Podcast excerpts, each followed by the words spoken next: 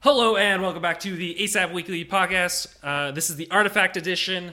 We're back. We're you know last week uh, I felt like our show wasn't quite up to snuff. Uh, I did end up deleting the episode, so this will technically be episode 11, version 2.0. Um, what I did, I did enjoy the last part of the last episode. So I think what one day I'll do is come back to it and do a solo show where I actually do like a history segment. Um, but I think that'll be maybe a bigger project when I have some free time over this summer or something. Um, but we, you know, today we're not solo. Today we're coming back with our regular guest. Uh, now regular. Now regular. Maybe you'll become a host. I don't know. Uh, we have a running gag on our uh, Rocket League show that um, this one guy that kind of came in late. Uh, his name's Combo. He's our temporary host. Um, so maybe you're the temporary host for this week, and next week we'll up uh, upgrade you to assistant to host or something. Ass- assistant to the host. Assistant to the uh, regional manager, as as well. Yeah. Someone say. Um, no, we have Nikita. Nikita's back this week. Hello. Hello, and um, Nikita, as always, uh, you know, while Artifact is in limbo, you still have to produce content. So uh, maybe we'll get into that at the very end of the show. That might be sure. Fun. Uh, I, I, actually have some news on that. Ooh, okay, okay. Uh, yeah, no, I'm I'm I'm down actually to hear it, but uh, we're gonna leave it off because we are an Artifact show for now. mm-hmm, no, we are we are enjoying. We are. I mean, I all things considered, right? I think the game has been at a standstill for the last little bit. Um, Very much so. And so, you know, I, I think I'll keep the regular content. Um, but because, especially that last show, uh, we're going to try to make the shows. I don't know how this show will go, but in general, the shows I'm going to try to make a little shorter um, and maybe one or two topics until we really start getting some big, you know, big announcements um, related to Artifact. So uh, Zuches is not here this week, but Zuches did kind of say that he was somewhat interested um, and and staying with us, even though he himself did say he wasn't. Uh, you know, he was, there wasn't quite a lot bringing him back to the game currently. Uh, he was interested to talk, and I think what we were going to do is kind of compare uh, the scenes of specific other games. So uh, let's just say we got Hearthstone. Let's just say we got uh, Magic the Gathering, Yu Gi Oh, Pokemon, all those things. Duelyst. I know he was a big Duelyst guy. Um, I think in future episodes, what we'll do is kind of compare Artifact to those scenes and have very specific episodes on that. Um, so you can look forward to that while we're in limbo here.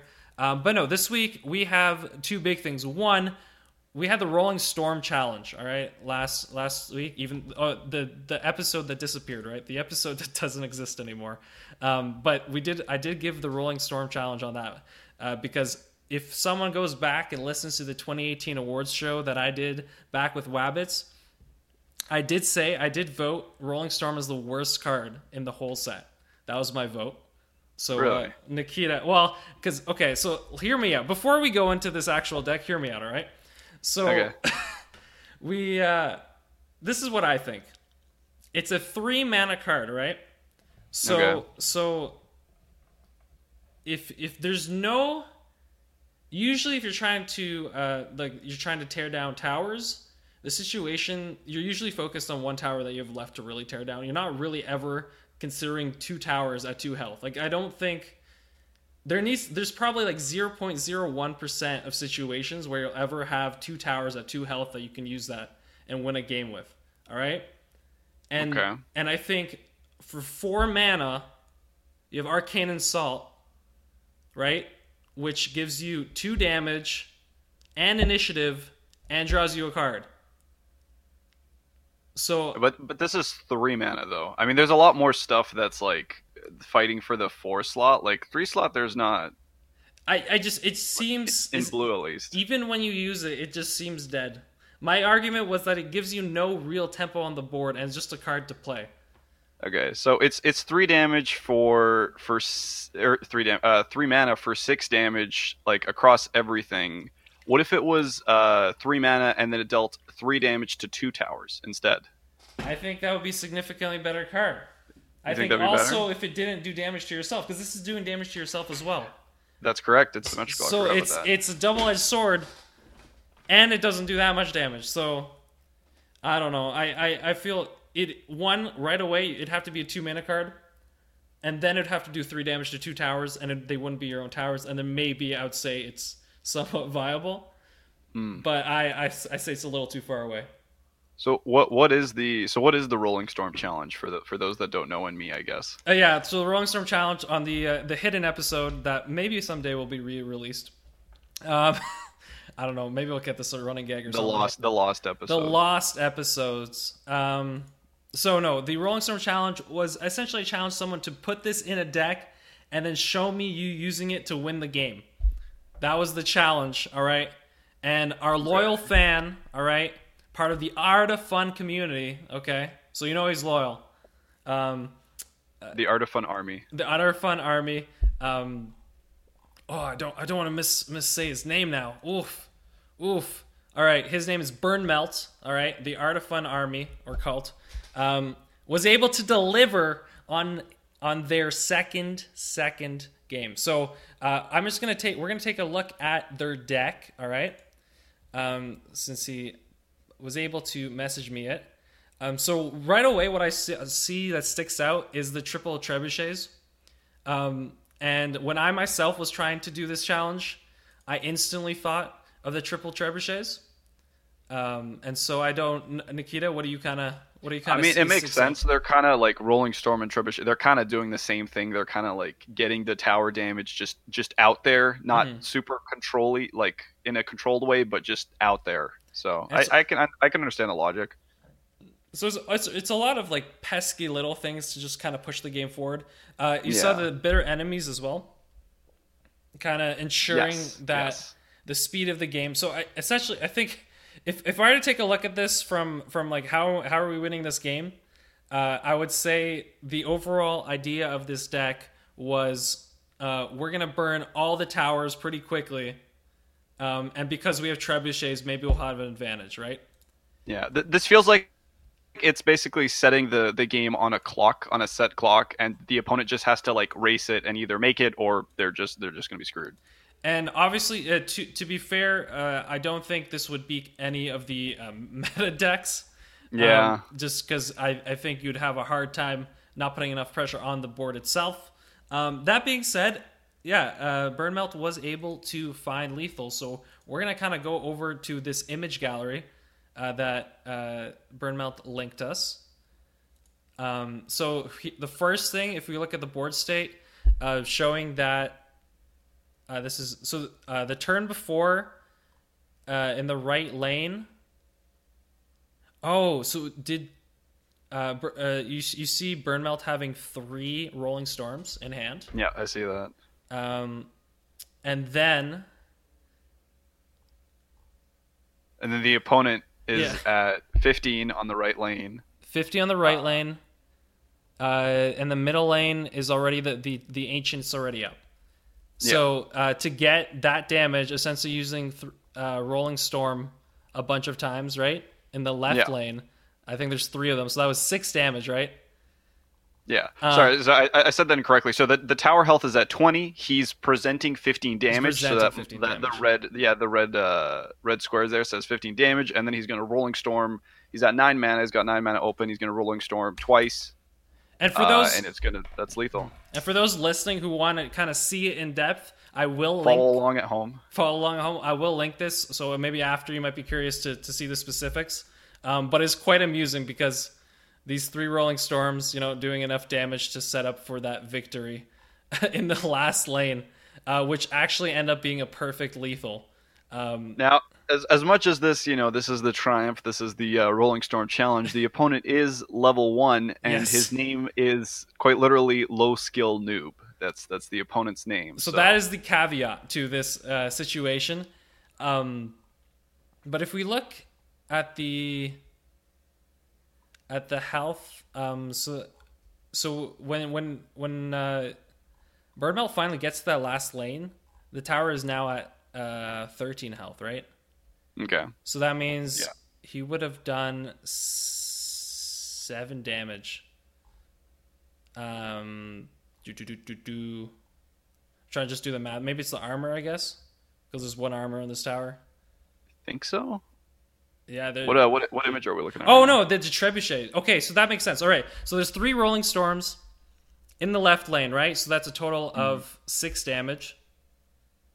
Okay. Okay, with one with does that go through or does the armor not activate? I'm kind of curious. This game has become a lot more interesting to me. Point being, uh, we're actually gonna like it because I don't think I can explain it and give it justice at this point. The, the testament to how complicated Artifact is. To the uh, testament to how complicated this game is, I want all our listeners, all right, who are I mean, I mean, hopefully we we gave enough of a little like hype promo, tr- uh, you know, intro to this.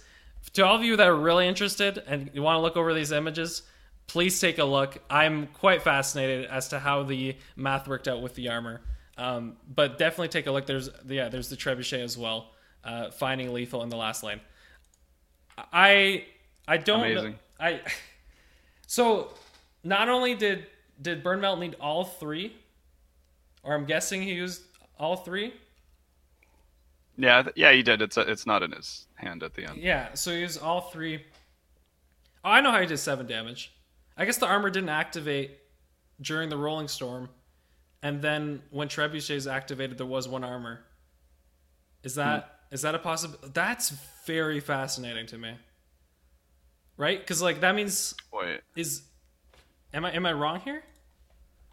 wait, doesn't doesn't all damage get affected by armor? Yeah, or unless Unless you, it was like unless it was like piercing. Like there's no uh, like it has to like spells don't have piercing yet, but if they did, that would. I, I thought all damage gets like. I don't know. Does lightning bolt if the tower has armor? It, it still deals the the full da- or the re- reduced by armor damage. yeah, I'm I'm very fascinated now. All right, Burn Melt. That's probably that's probably an easy question. Burn Uh, Melt, you message us. All right, we'll respond next week. This has been fun. All right, I I was like, all right, we're just going in. You know, we're gonna be well organized, and then this has thrown us for a loop, just a complete loop. That's okay. That's okay. I think we're doing good. Nikita, I want your final thoughts, kind of on our challenge, and what card you think is the worst card in the set. Oh, I I'm not prepared for that question. What card I think is the worst? Well, how about this? One of the cards you think isn't very viable. Something that kind of pops up to your head.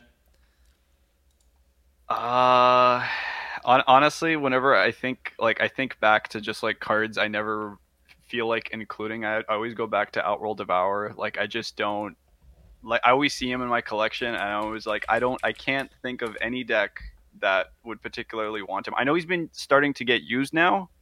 In Okay. um, wasn't wasn't Swim using him Yeah, in like Swim a- did use. Yeah, I believe Swim used. Uh, but I, I still I don't I don't know I don't I don't see it. I feel like there's more proactive like options. I don't.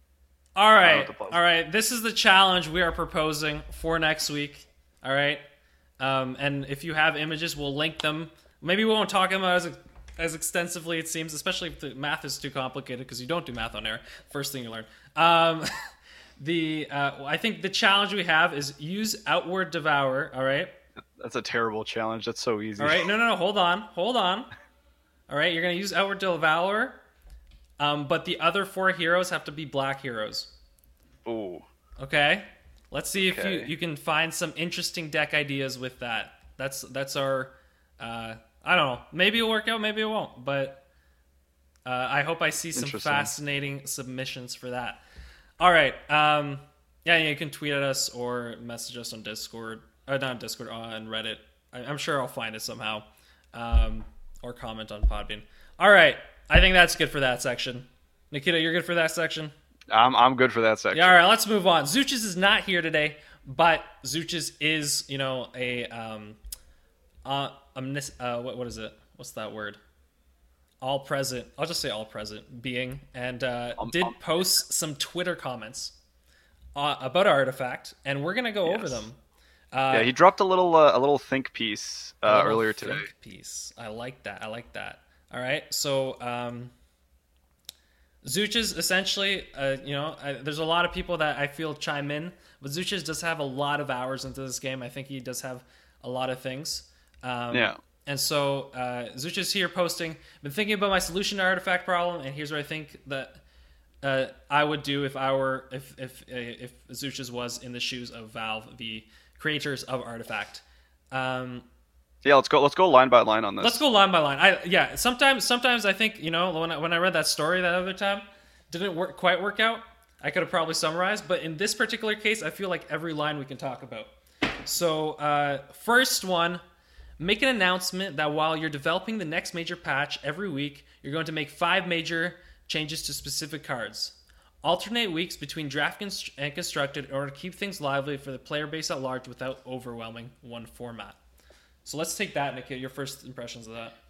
Okay, well, alternate weeks between draft and construct. So, so I'm assuming he's saying that like every every week they're going to be making changes. If mm-hmm. if that or that's at least how I read it. Um, is is drafting constructed that different in I terms think, of the cards we use? I think it might be kind of uh, the format. Maybe that's what Zuchus is implying. Because if if we do major change, I I don't know. Zuchus is this this is this is my concern here, right?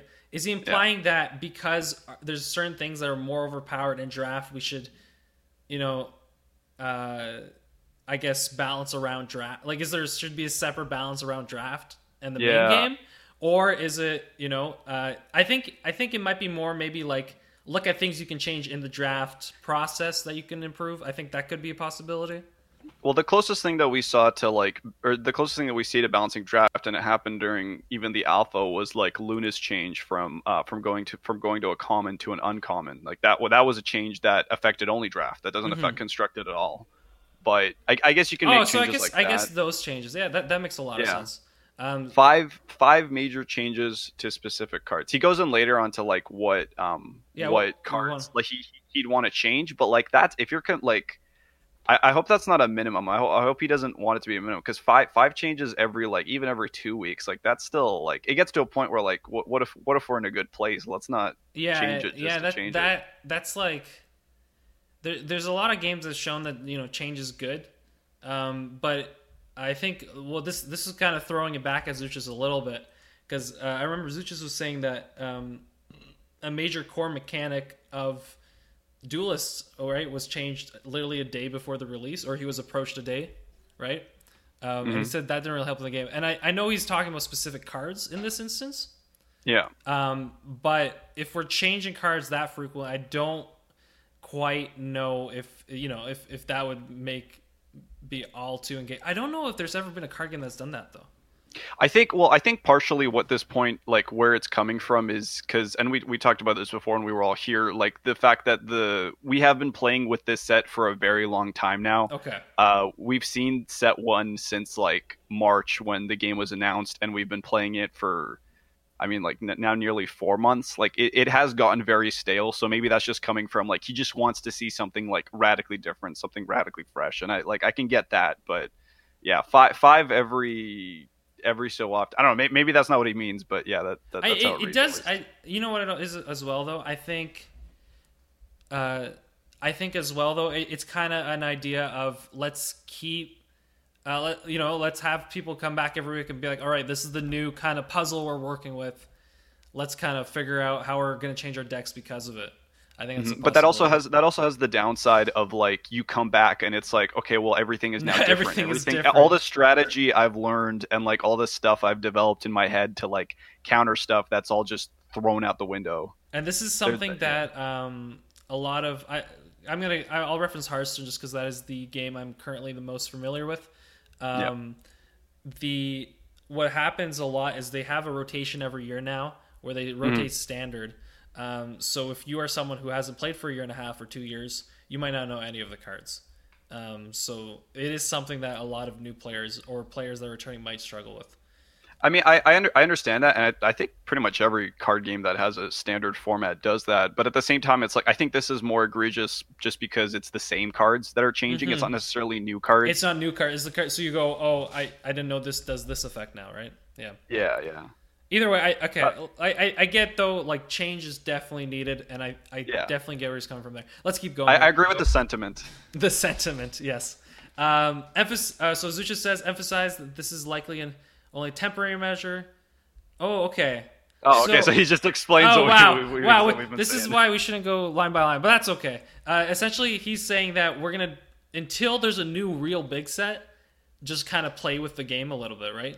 Yeah. Like that, I, I kind of see. So right, uh, let's. I'm gonna keep going here. This is presumably a win-win. It lets the devs take their time focusing on core game issues without continuing to hemorrhage players, and also piques uh, the interest of folks like myself who enjoy the game, but I found the lack of novelty boring.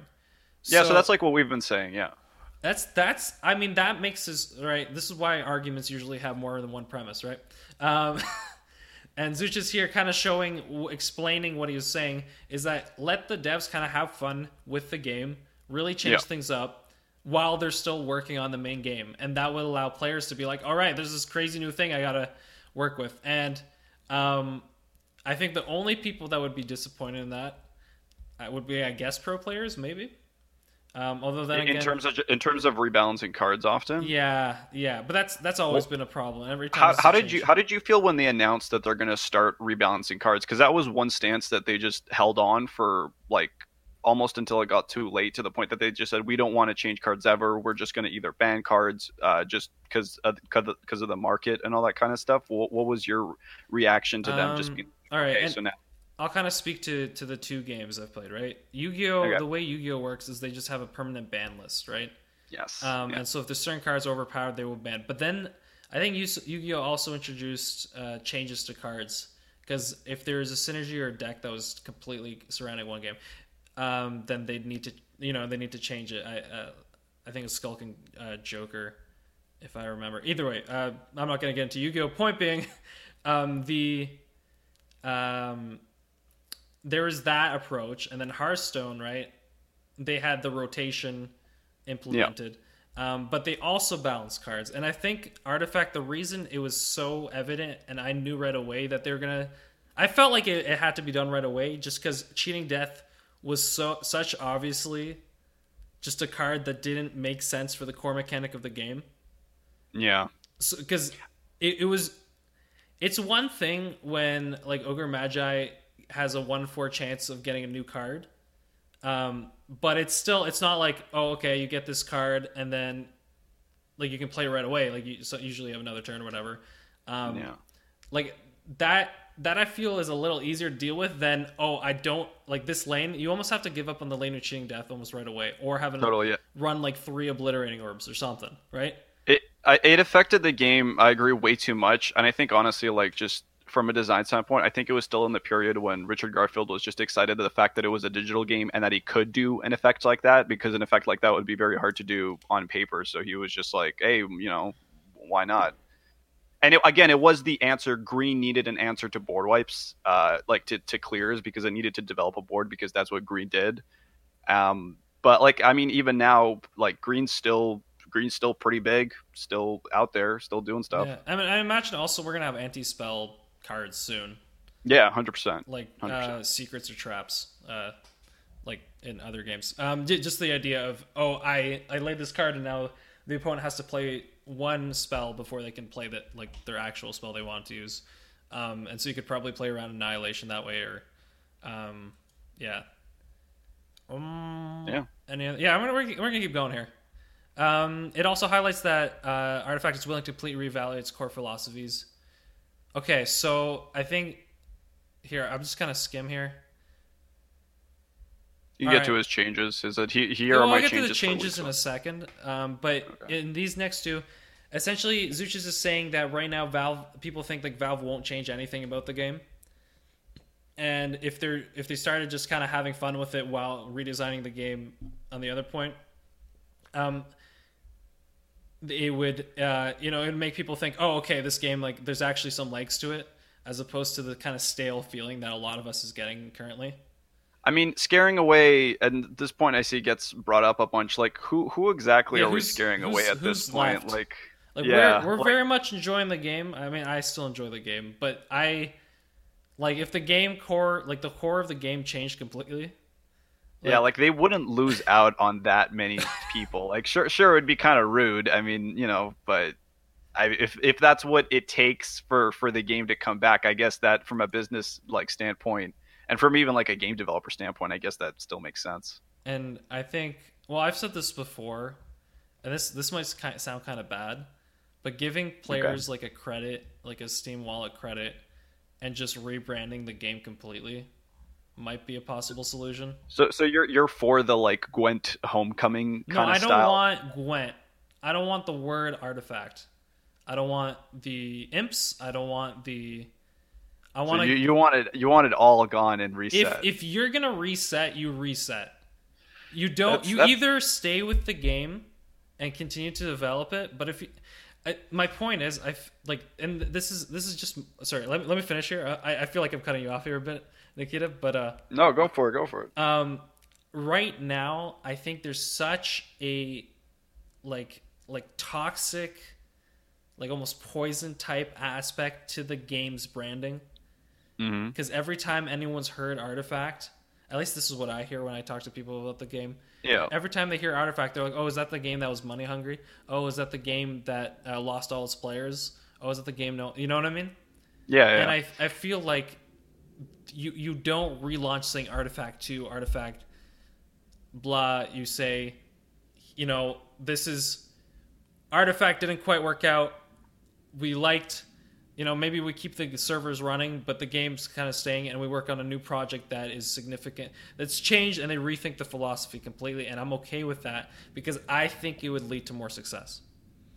I totally get that. Like the yeah, like like what you're saying. Like whatever happens with Artifact in the future, it's still gonna hold that like the launch and what happened. Uh, over, like it's gonna it's gonna be held over, and people are gonna remember that all the time. But I don't know. I think like I think if something is gonna if they are gonna do some sort of relaunch or something, I don't think they're gonna stray too far from Artifact. I think too much. I think that's like going a little bit too far because there's too many like with the art assets and like all of the I don't know the music composed. I don't think somebody can afford even valve can like just afford to throw all that out i don't know i, I don't I, I think i mean i don't know so much stuff happens that i'm just like oh that'll never happen but then it ends up happening so i you know And if it happens it happens but And I um the reason I bring this up um is well and uh, this is going to be kind of side tangent so I hope you bear with me here. Um, sure sure There there was this pro wrestling company that was uh kind of a, a a a known kind of second to the big WWE brand. Um, which is like the big company and essentially they they had uh, their branding was called TNA, all right? okay which is called Total Nonstop Action, um, okay which was awful because everyone knows what TNA, you know, like the actual brand TNA is much more Yeah, yeah. popular than this pro wrestling brand. Um, not only that, uh, I think they got to a point where their ratings were so low, and it just felt like no matter how creative or how well like the actual like TV, you know, intriguing or engagement was, um, it got to a point that everyone's like, no, like uh, I don't trust the people in charge.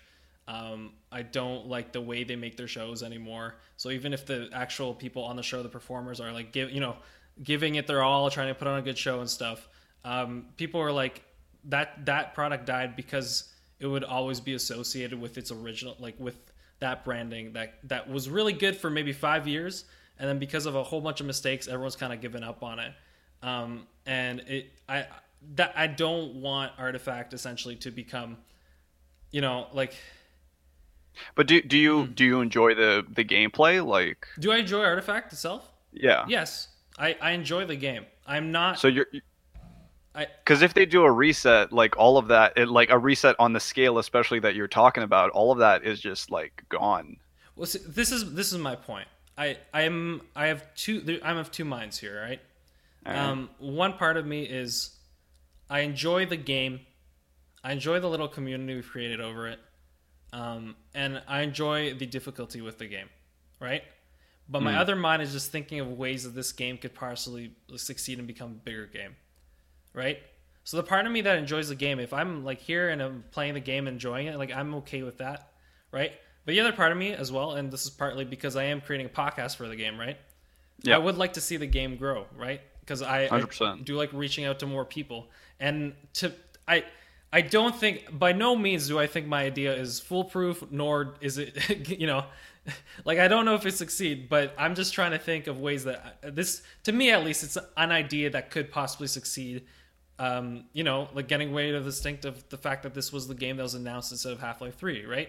Or Mhm. like that all stuff. So th- I'm just trying to give my idea or this idea kind of uh, it's something that's spewed in my head and stay there. So I don't know. yeah i mean it's it's tough because i don't know i mean i like in terms of like stuff i think that's why the silence has like gone on for this long, I think like they realize that if they're coming back with anything, they have to come back with something like so big. And in fact, the longer they wait to come back with it, the bigger the expectations and the level of stuff that they had to come back with. Like that just all grows. That yes, just all compounds. Yeah, yeah, yes and no, though, right? Because no, okay. Because the expectation is like for what a, a thousand people. Well, I'm just saying in terms of stuff like like mm-hmm. con like stuff to do. Like now they now they can't just come back with set two. now they have to come back with like uh like a ladder. They have to come back with I, I don't know daily puzzle. quests yeah. or whatever. Yeah, puzzle mode. It's it's the same. I think it's the same logic of like why Half Life Three, why they've been putting it off so much. Like if Half Life Three came out at, directly after Half Life Two Episode Two, there would the expectations would have been they would have been relatively low, and they could have come out with a lower quality product. But because it's now been however many years it has, when they come back with Half Life Three, theoretically it has to be like the biggest thing ever. It has to blow everyone's minds because there's just you know the joke has gotten this far, the the expectations have like gone up this far. I think Artifacts and it's kind of, and kind of it's starting to get into that scene. And, and it sucks too because like I, I there's been a couple messages where you hear the devs and they're like working like putting a ton of work in right. Yeah. And it's like they have an and I I just think back like I wish I wish the game was released later like. Yeah, the, no, it, it definitely was unfinished and there's actually a lot of rumors that are going around that it was they were pushed to release it in the state they were and they weren't happy with the state that it was being released in. Um and i mean i you know i think we can all see that like there's a lot of just basic card game like i that, that i think that's why artifact launched the way it did um is that there's just a lot of holes in the experience. Like there is like the core gameplay is there and it's pretty good but you know you got to have the you got to have the the fluff around it or else you know and and it seems like um I don't know about you, but there was there's a period when I'm like I, I felt like the fact that Magic announced third tournament. Yeah. Literally as this whole PR disaster was happening was brilliant on the on Wizards. No, hundred percent. It, it, it was at a super unfortunate time because when Artifact actually came out, uh, Magic Arena wasn't like it was getting up there. It was like just released, but it wasn't really the popular thing. Like a lot of people weren't playing it but yeah, the yeah, it, it was it was it was actually very very unfortunate timing. I mean, and I'm, sure uh, Wizards of the Coast were kind of worried as well, though. Or sorry, they have an interesting dilemma now because their online game might make their their paper game. Their that's paper. actually been happening. That in the community in the paper community that's actually starting to be a growing concern because they're pulling a lot of uh, manpower away from the the grand prix like the paper tournaments and all that kind of stuff. They're pulling coverage. They're actually firing a lot of people. And at the same time they're having this uh, million dollar mythic invitational for magic uh, magic arena online. So yeah, there that that actually is a growing concern right now in and the Magic community. I don't know about you though, but um, with all the like random cards I bought over the years, paper form, like, I I don't know why, but for some reason, like it, I don't know if it's like some like. For some reason, having a card and you assign it value, right? Giving to whatever mm-hmm. game you're playing. When it's yeah. paper form, like I enjoy that card game aspect, you know, a lot but at the same time there's something that pulls me towards the online version because it feels like we're not just printing a bunch of random plastic cards and selling them like i don't know why like, i mean, honestly like i i played I've played both pretty extensively. I've played paper more than I have digital stuff, and I think I'm still always going to take paper. I think mm it's the hmm. opposite for me, like as, because I like paper because it's the card is the is a tangible thing. Like I have it in a binder. You know, sometimes it's shiny. I can like you know shuffle it up and do all that kind of stuff. Like in digital, it's it's it's a JPEG. Like there was no there wasn't even the effort took to print it and put it in a booster pack and then like put it in a store or anything. It's just so I don't know if the experience for me at least personally the experience feels a lot more fake. But it, it's interesting that you have like the other well, side of that. No, I think I think I've always had that as well though. Like I like collecting and stuff, but I think what what I don't like is that feeling like let's just say I go away from a game for a year or 2 mm-hmm. and just looking at that box of all these cards and being like, you know, this was like 150 bucks when I bought it. Yep. And now they don't mean anything. Well, okay. Well, you have to play for you have to play eternal formats. You have to play formats where those cards don't rotate, and sometimes those cards will actually be more than 150, more than what you spend. But that's you know, unfortunately, no. Unfortunately, my my paper game of choice was Yu Gi Oh.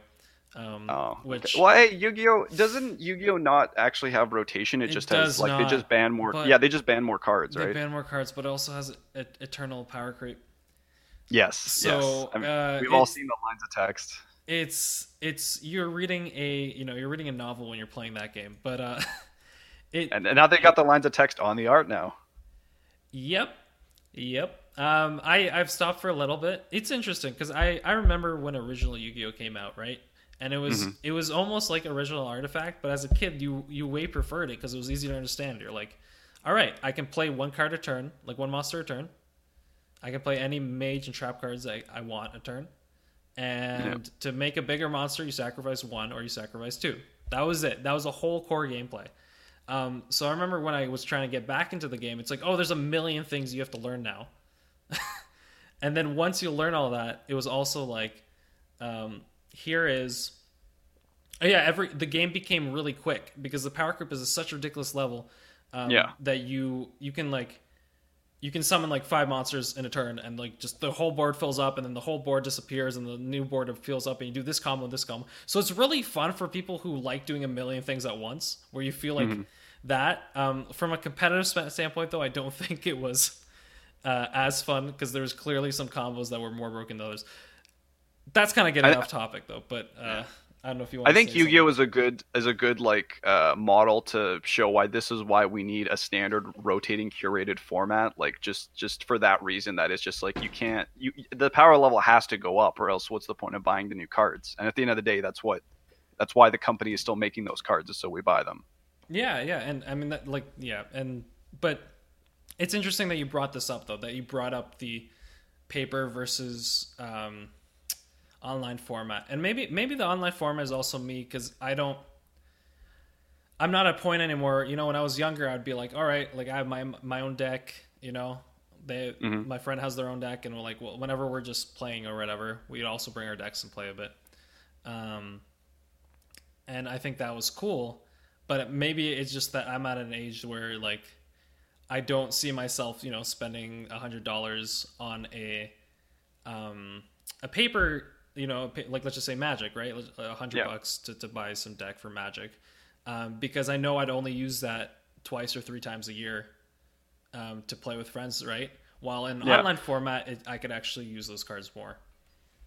No, that's fair. I, I think that I mean that is the benefit of of digital. That's why Magic the Gathering Arena is like taking off, even though there's like a perfectly good paper, like thriving paper community, is because you know, hey, we can't all. Not everybody has a friendly local game store that's like close to them, and so you know sometimes you just like come back from work, you don't want to go anywhere, and you just you know now it's on your computer and you got the full Magic the Gathering experience right there. So But it's also killing, um, from I heard like Friday night Magic, some like in some areas. I mean, you know, sure. Uh, the the place that I'm I'm I'm very blessed to have like a game store, a very like competitive, thriving game store next to me, and I haven't I haven't particularly noticed it, but I can imagine in lower population areas where there is only like one game store around within like a certain radius. Yeah, sure. I mean, it's probably a long drive to get there, and it's probably more worth it to just stay home and play online. So yeah, I I, I can see that. And we're to bring this actually back to Artifact now because Okay. I remember originally the idea was, oh, this game was going to be you playing with your friends.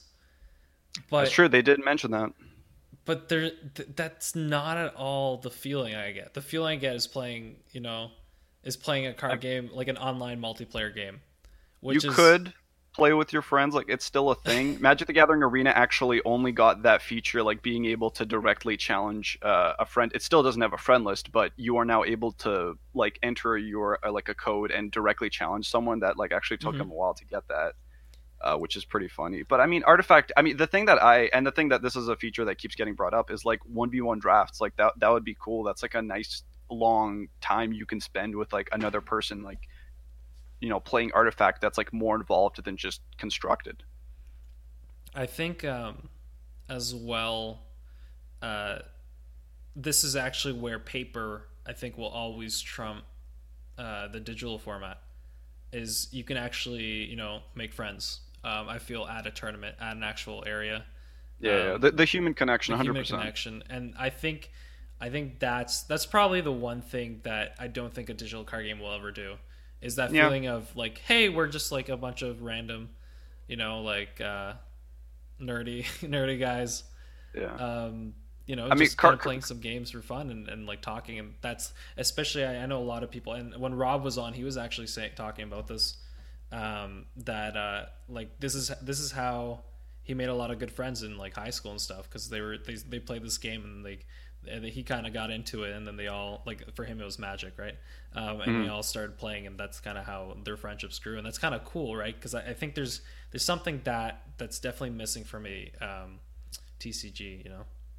I mean, there's yeah, digital card games have always had this issue. I think with Artifact, I think I remember Gabe Newell saying that the because card games are like naturally soulless, that's why they actually have the imps in the game is because they evoke emotion from the player. Because without the imps, the game would just be a bunch of static things moving around. There would be nothing. Like there would be no no emotion, no character, no like no animated anything that like gives you any sort of expression. But like that that's why the imps are there.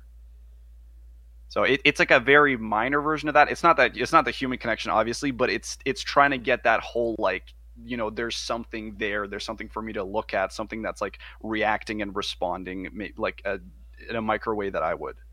Yeah, I, I don't know. I, I, I feel that's the problem that every um, unfortunately every online game's gonna have to face. Yeah, Um, for sure. Let's kind of I I know we kind of went off, but I really enjoyed that uh, conversation. Let's see what Zuch has proposed though for Sure. for Go our it. sake. So week one, time of triumph, cost change to nine. Um, all right, I guess that would be a Okay. good first change. Uh, any thoughts? Make it a little harder. I harder. think uh, is the problem right now that red is getting there too fast, or is the problem that ramp is ramping to it like I think that's fast? what Suchis is trying to do there, right? Okay. Green red ramp, making it so you know that turn it's you know turn three or four you can't. Yeah, just- 'cause- mono red I've never felt like time of triumph. They're like oh okay well this is ridiculous. Like turn like they they, they just have it. Like with ramp I, I have felt that that it's just like oh okay I guess they have time of triumph. They could just do that. Because then they could just stars align or Selemene's favor or any any of the ramp stuff.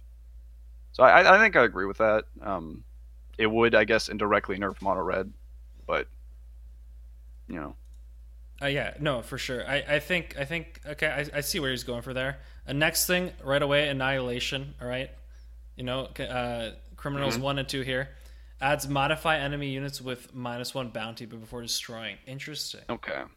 So he his problem with annihilation is that it provides too much gold benefit for you. So I guess that makes sense because orig- like the whole every board wipe, the downside is supposed to be is that it's symmetrical, that you're also losing as much, if not more, units in the in the blast. But I guess with the game, with the way that it's used nowadays, it's it's being used as just like send one guy to this lane with initiative, annihilation, and then you just get like all this value out of it.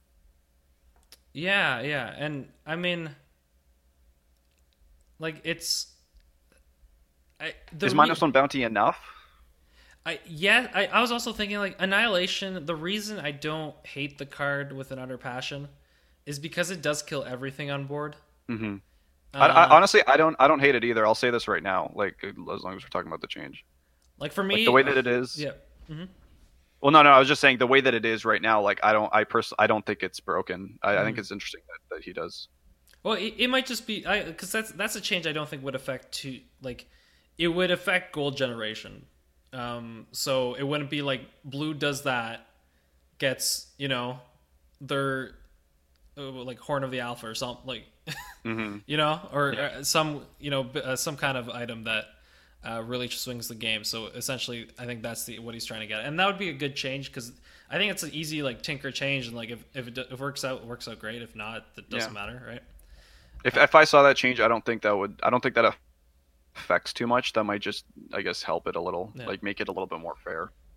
All right. Uh, next one, Stars Align change to decrease a card in your hand. mana cost by one. Ooh, okay, interesting.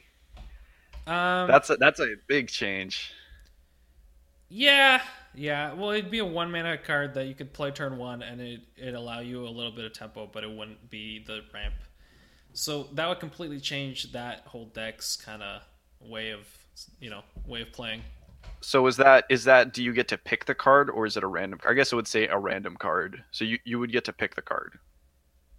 Yeah, it's here. Yeah, I think you'd have to pick because I think Yeah. if it would be a random, then that would the value there would be quite low. That being said, it is a one mana card, right? Yeah. Um, So it's just- so it's one mana to like yeah, I'd, one I'd- mana. that would you- be. Say that again. It- it's one mana to accelerate you one turn because normally Stars Align I guess accelerates you two turns. Mm-hmm. Mm-hmm. I I don't hate it, but it would fundamentally change the way the game's Yeah. played.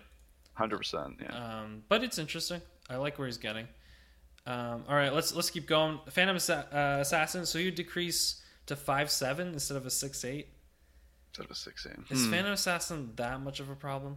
Yeah, that, that's what I was feeling too. Like I don't. I, I think Phantom Assassin is an is like an okay like balanced card. I don't. It does what it's supposed to do, and it does it sort of fairly. I have I have le- I have more of an issue with like Bounty Hunter because with Phantom Assassin you know what you're getting. It's always there. With Yeah. Bounty Hunter you don't know what you're getting. True. True. So I I don't know. I Mm-hmm. mean. I guess I'd love. I- to, I guess you can. I guess you can ask us thoughts next time. Where? Oh no, for on. sure. We're, we're gonna definitely next week. We'll go all over all this. Yeah. um, but it's good for us to kind of get a take on it. Yeah, Um, this is our raw take. a raw take and also because i think sometimes when you write stuff down uh, your intention is not necessarily what's pushed across right Yeah, Um, maybe maybe he's changed his mind like since then. So i don't know uh, we'll see this was this was today right that's true. I so I mean, it's eight, it's eight hours. You could change your mind in eight hours. all right well the who knows um, i'm gonna keep going though uh, ogre magi change to whenever you cast a blue spell add a counter uh, if there are four more counters remove them all cap- copy the spell I actually like this. I, l- think I think it's a little too much. I think it could be three, but I do like this a lot. yeah. Yes, I, I no, okay. I agree. I agree that if anything needs to be changed here, it's the amount of counters. I think it's a cleaner version of Ogre Magi than the way it is currently. It is a more. It feels a little more fair, Yeah, um, and it's something that can be played around. yeah. Uh, and it's you can't you even though you can't really control what spell. Like I think it's yeah I think it's still fine. I think I think mostly after after like even three turns, whatever spell you're casting, you're usually not against getting it back. Like that's yeah, and you could you could actually this would create a situation where you can maybe not play a spell and be like, listen, Oh, yeah, I yeah. want to get a thunderstorm, so you're sacrificing. And I here let actually I'm going to jump off of this a little bit here. okay. Um, because I always found this interesting with this particular game, um, where there's a lot of times that it feels like nothing is happening later on, where there's more mana in the game, because everybody's fighting for initiative. Yeah. Um, and I feel like the one thing, the one problem I see with this is it might just add more things where you don't do anything because you want value, and then I mean, late late in the game, if you're just not doing something, that's like that's still pretty big. Like that's a big. That's putting yourself behind. I feel like like you want to do. Because what if they do something? Then you then you're just immediately behind. yeah, it's it's. But I, my my point was like initiative, like speaking of initiative, right? Doesn't go. Yeah, that's true. So, but I, I guess you're right. I guess here the person would have to value like, do I need more value from this card, or is do I need to use it immediately? So I like it because it, it adds some like it adds more thinking. Like it there's more. It adds like an interesting some decision making that you have to do. yeah. Um. All right. I, I think we can just keep going. Yeah. Um. Hellbear, Cri- Crippler changed to four three.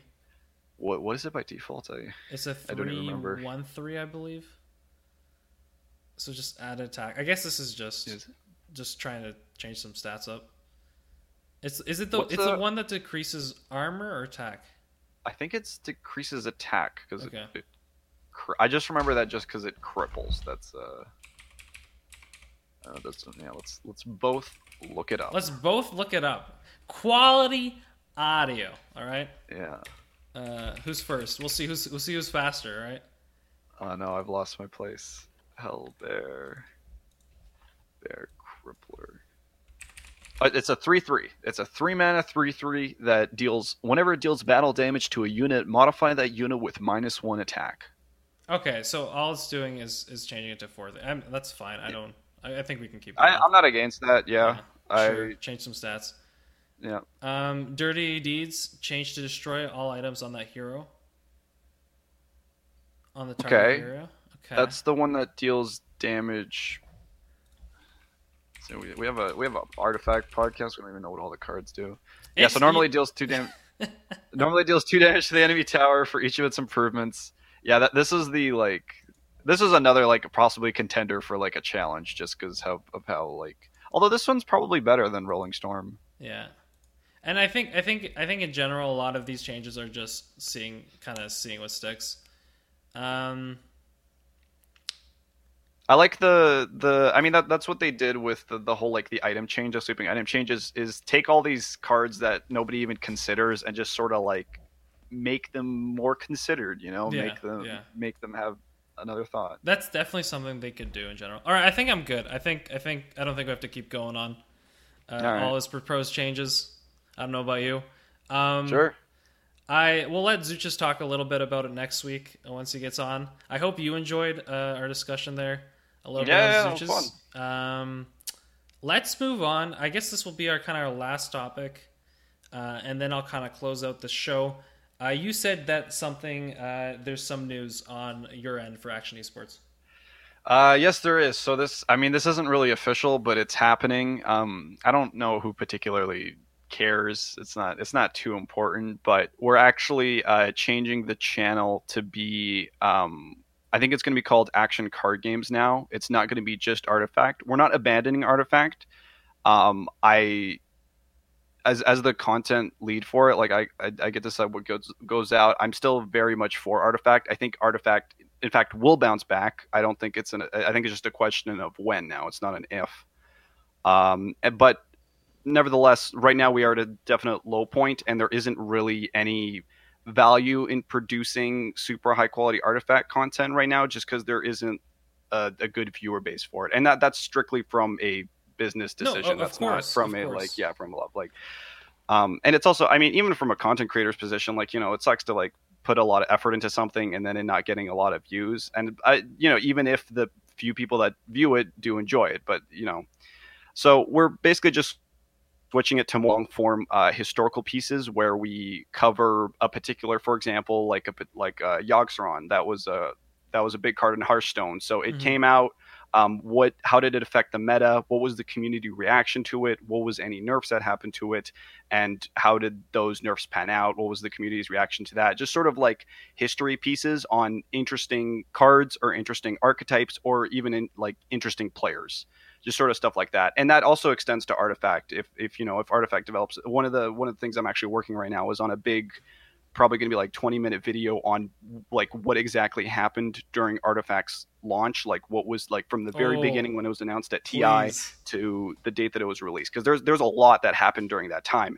And a lot of it you know like arguably foreshadowed like what the launch ended up becoming. Like it was just a lot. So it's not we're not you know it, it- in fact down the line we might even like come back to artifact but for now for all intents and purposes we're just going to be putting out stuff that we want to make that we want to talk about that we want to document just sort of stuff like that And I, I love I, I think as well. I think a lot of people have to accept that you go to where you can get the most views, right? For instance, Yeah. for, for me particular, I've actually thought about this um, because I am competing in Hearthstone tournaments still. Um, Okay. Whether I want to make our podcast more general, and this episode was a little more general, um, shall we say, with some of our discussion.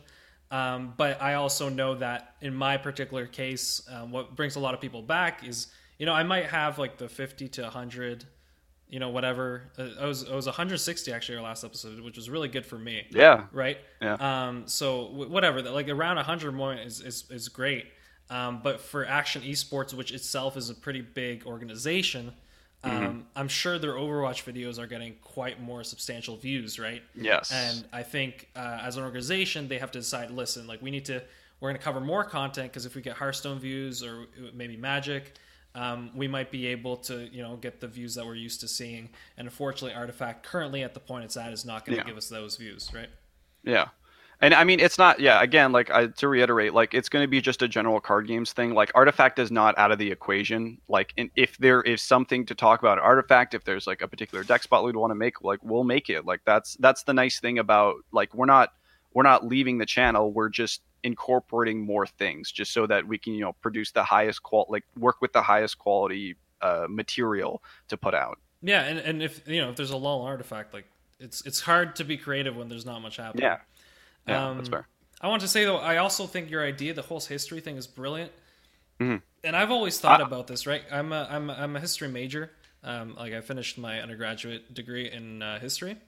Yeah. Um, and I always like uh, there was uh, a couple of you know I've seen some couple of YouTube channels that have done kind of history pieces, right? Mm-hmm. Um, and I think in you particular, you're, you're going to be doing more history pieces, right? Like, and we're going to be Yeah. related to card games. And I always thought like maybe it would be cool if there was someone. I, obviously, this is a bigger undertaking, um, but I would always have, have loved to work on a project where I'll do some more extensive research and I'll look into, um, you know, how did esports grow, how to get to this, and you go year by year, um, and literally just go like, this is all the major events happening. These are this is how it's significant, and be a longer form uh, video, right? Um, Yeah, I Mm-hmm. I personally love that kind of stuff more than just the the run of the mill sort of like right now the the notion is you make a video and it's going to be viewed for that week and then you just sort of forget about it. mhm. But I like the idea of making a video and it's timeless. So if somebody comes back to it in 2 years, it's still going to be relevant information. It's still going to be like a good documentation of things that happened. I I I like that kind of stuff more. Yeah, and I think I think sometimes the problem is is if you do a video that's by itself, um, it's not at like, um, I don't know if you know Dan, Dan Carlin's history, hardcore history. Yes, yes, I know that. Um, so his videos you can literally go back at any point, right? Yeah. Because they're kind of documentations of a time period, and I feel like um, card games, whether it's card games or whether it's esports, I always was fascinated about this. Why why haven't we seen a longer form, you know, um, like piece by piece, kind of going through an era, not just game specific? Because I think sometimes I think there's a lot of game specific ones. Um, but I'm I'm trying to think of ways to kind of give knowledge to people that maybe your relatives, your friends, your family, um, who don't quite understand like kind of what sphere you're in, right? And it'd be No, cool. I Mhm. just just to like speak on that a little bit. I so I do video editing for an esports uh, company. So I the like what I can't explain. I, this the part that I'm stuck on with my grandparents is explaining what video editing is. Like I, I can't even explain that, let alone whatever the burden of like what what the hell esports is. A So. video, I think video editing could be a little easier because you could say, "I'm the, you know, I'm the." After the cameraman gives me the tape and I edit it. Yeah. I, I don't know, but but that's not that's not what's happening. That's the problem. Is I'm just like let's like I take videos that other people make and I sort of and then I sort of like record some of my own and I kind of put it like smash it together or something. That's true. I guess that would be more difficult. Um, my point in general, though, is I think that would be a really cool piece, and I always, you know, whether whether um, whether I'd want to work on it or someone wanted to work on it, that'd be so cool. Uh, to That'd be tricky because esports esports is like a big industry and there's a lot of stuff that happened to get it to where it is today. And- like that that would and I think it this would have to be like a larger, it'd be a larger organization. Like it'd have to be like a, it might be an esports org, um, or or just like um, a company, like a bigger company like Blizzard. Um, but like what what would you say? Like the you'd have to kind of start off with the fighting game community, right? Um, Along with like the original StarCraft. yeah. Um, I I think those two were like the big very first ones. StarCraft especially. Yeah, and then you get CS:GO, right? So those are, those are the kind of three I feel like infields. But then if you're if we talk about card games specifically, right? Um, you know, Mm-hmm. You that, can- that that that has its own like yeah, it's whole- it- you know creation of of uh, Magic, um, and then all the off-brand card like paper card games, and then the transition to. But still, I think there's something there that hasn't really been explored, um, and I think there's definitely you know something that uh, a lot of people could. I don't know. A lot of orgs could kind of think about if maybe they'd want to do something like that. yeah, that'd be cool. I'd, I'd watch that. I'd watch it too. All right, uh, this has been great. This has been a good episode. I feel Yeah, I I enjoyed it. I enjoyed our talk a lot. Um, I you know I hope all the best for Action Esports, kind of with you video editing and all that. Thank you. Um, thank how you. how it's going. Um, I uh, on my end, all right. Um, for anyone who is interested, uh, I, I've kind of dabbled with some casting, um, and to some hilarious results. So uh, I, They the- were definitely hilarious. The, the the like clips that you posted. which one did she watch? Did you watch the? I think I watched the the singing one. the singing clip. The, the singing clip was quite funny. Um, I the I don't know. I think Artifact was a little bit tough, um, especially because it was a 100%. seven-hour ca- cast. I think I overdid it. I- I have no idea how to even approach casting artifact. Like it's such a because you know people could just sit there for the entire turn and not do anything, and there's only so much you can talk about in terms of like strategy because there's so many different lines. Like I don't, I don't know. I think I think what, by hour six I got into it.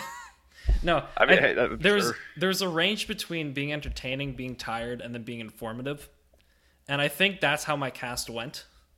Like the first Okay. two hours were more entertaining because I had energy. Then there was like a dip. Did you, then- did you get any feedback on it? I got a little bit of feedback on it. Yeah, um, I think I think for most part people enjoyed it. Um, I was good. told by the the people who were running the tournament that like maybe it Oh. would have been good to like put my podcast on during the breaks or something. Um, that might have been a cool idea. I don't know. I had like a we had constant like twenty viewers, so that was pretty cool for Yeah. for me at least. Um, no, I think I think where I felt a lot more at home, interestingly enough, is uh, I casted some Overwatch scrims. Okay, that's cool. Um, and I was a Masters player in that game uh, not Ooh. too long ago, but I haven't. I don't think we've ever talked about this about your Overwatch. No, no, I okay. So well, you know what? While we're here, I this is this has been you know let let's let's do a rundown of my esports history, right? All right, let's do it. Are you okay with that? I don't know if you're. you're No, for sure. Let's do it. Let's do it. All right. So I, I started um, first time I got I guess the first time like I kind of got any any like multiplayer video games was Call of Duty. Um, Okay. But that I didn't own the game, right? Um, I always went to my what friend's house who lived like next, you know, couple houses, not a couple houses, like a street over. Uh, How, how old were you? Oh, definitely not old enough to play Call of Duty. Um, Okay. uh, I, I'd imagine I would be like 11, 12. All right. f- I mean, fair enough. I mean, I think everybody like around that age played a, at least a game that they probably shouldn't have. point point being my, my parents wouldn't have let me have the game Fair Um, enough. but you know if i was at my friend's house we'd be, either be playing that or halo um, Okay. and i guess halo was actually the first time i saw like a tournament where, where people were playing halo um, but esports as like esports i don't think i really got into till starcraft 2 that was the big one in 2010 2011 um, i The think golden I, age. yeah, I ended up buying um, my, I think it was my first laptop, and it was really cool because I had, I'd worked I, like I taught karate, um, Okay. and I finally saved up enough money to buy a laptop and buy StarCraft two.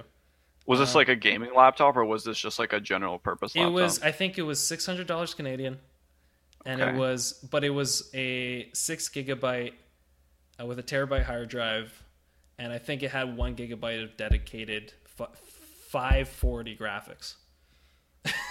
Huh. So it was just, I mean, for StarCraft, it could run StarCraft. That's all that mattered. Wait, this is 2010. You had a you had a laptop with one terabyte in it. This was it 2000? It must, it might have been, no, I think it was two, 2011. Okay, 2011. interesting. I don't know. I don't.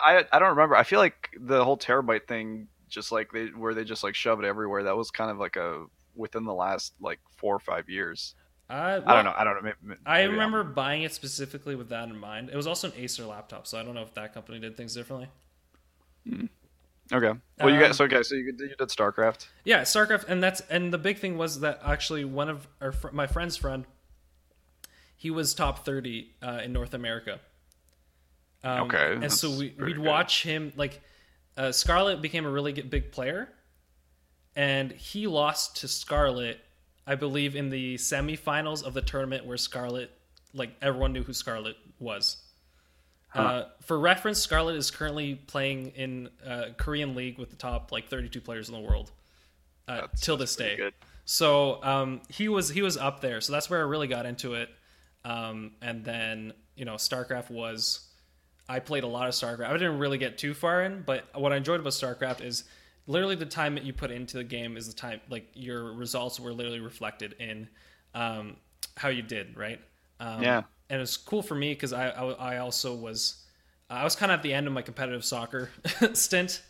Um, I I always played soccer from a young age, um, and so I was I was like you know this is a good uh, a competitive outlet for me. It was kind of new, and Day Nine was a big I was a big fan of Day Nine because uh, Yeah, everybody was. and he just he spoke a lot of truths i think that like you know when like there's like the stereotype of dumb teenagers um and day nine was able to somehow like talk about like all the dumb situations you're in and for some reason make you i felt like he made me wiser i don't know if that makes sense but No, I'm for sure. I mean, Day Nine plays Day Nine is still to this day sort of plays the dumb teenager like kind of thing up. Like he still, and then he just like intermittently just drops like wisdom bombs everywhere. Like he still does that.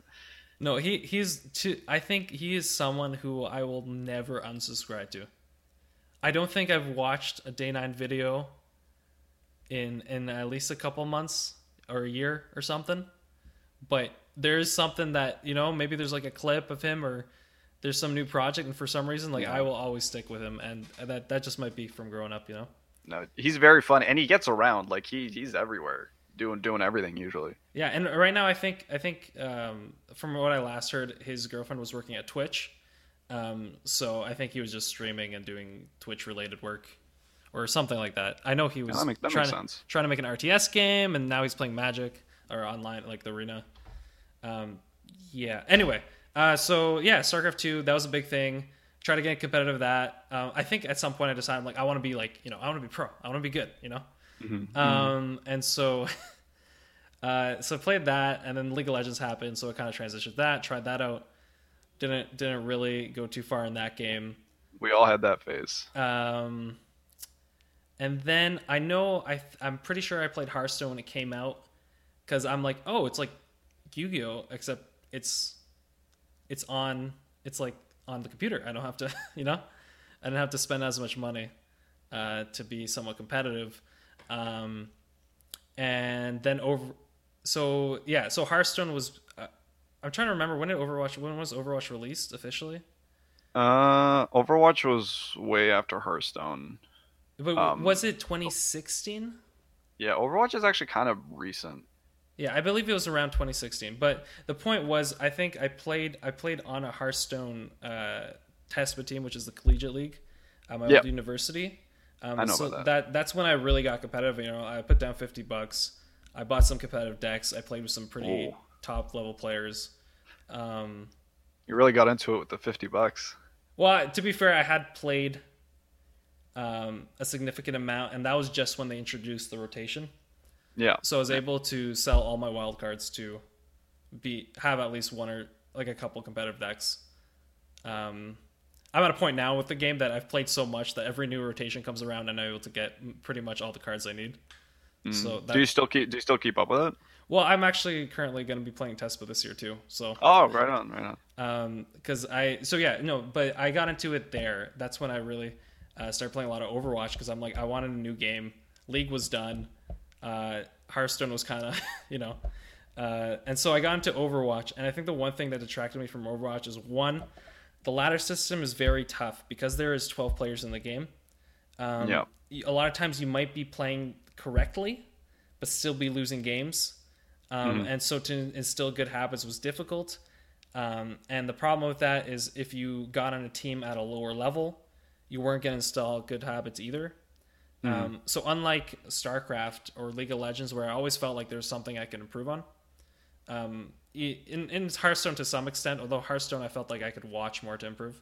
Um, Wait, it do, doesn't League of Legends have the same pitfalls as Overwatch in terms no, of like? no, because there is uh, well, especially at that. I don't know what it's like now, but there's uh, there's carry potential, and what I mean by that is Okay, is if you are significantly better than the person you're laning against, um, you can um, you can you can just get far enough ahead to actually win the game yourself Interesting. even though there's a lot of other players, there was a point, especially if you knew the strength of your character, maybe your character wins between 20 and 30 minutes. So, in 20, 30 minutes, you're really pushing towers and you're really focusing on getting that through. In Overwatch, you can play your position completely correctly, but the game is so balanced to teams that, um, th- like, it's so balanced to the different teams that you're like, you, you don't. If one person is doing something wrong, it could be affecting the whole team, and you can't do anything, right? no, I, I totally I totally agree with that. How early were you playing League of Legends? Uh, I think it was season three through Oh, that's so long ago. season is season three to six, I believe. I think I think because I feel like I see and I feel like I remember because I played like much later. I, I think I like still see people doing the same kind of complaining that I see with Overwatch in terms of just like you know my team holds me back too much. it's it's not the, the same though because you know you know what the difference is. I, I looked up the stats. Like they- they started giving you stats and like creep score and stuff, okay. and it gave you a percentage relative to your rank. so there was objective metrics I felt that I could right away I could tell. Listen, like this has to be done better, right? Like if you're if you're getting only like if you could if at your rank people are getting you know like an average of sixty creeps per this time limit, right? Um, Mhm. And then at a um, another, um, but you're only getting forty. Um, then objectively, you, you that's something you can improve on and get a lot better on. In Overwatch, even if your aim, I mean, there is some metrics of like, okay, you're doing this much damage per this much, but if you're an immobile character in Overwatch, um, you can actually be just dove by two tanks and not do anything. Yeah. Um, and what the difference is, I felt like even even as a glass cannon in League of Legends, that you playing around tower right or knowing your escapes was a lot easier. While Overwatch, usually if you're caught out, you're completely caught out and dead. And there's really not much you can do if your team's not protecting you as the damage carry, right? I, think there's like I think not it's not really a competing factor anymore, but I think that's why I've always kind of preferred Team Fortress 2 to Overwatch, even though I still like Overwatches because in Team Fortress 2 you can carry the team. Like even in like 24 t- 24 matches, like one player can still like push and then have that have like significant impact. So I, don't- I don't know. And I think as well, um, yeah, no, just in general, I think the game is so it's designed brilliantly, but it's designed in a way that I feel like it needs to be six six stacks really. like it feels very Yeah. difficult to be playing solo queue because when you're in a six stack, you can objectively go, all right, what didn't work out? This person, let's improve this, right? But we are playing. I've been hearing I've been I've been hearing that like feeling a long time that like like ladder like needs to be like fixed. But I, I don't have a like Overwatch League right now is, is currently being played.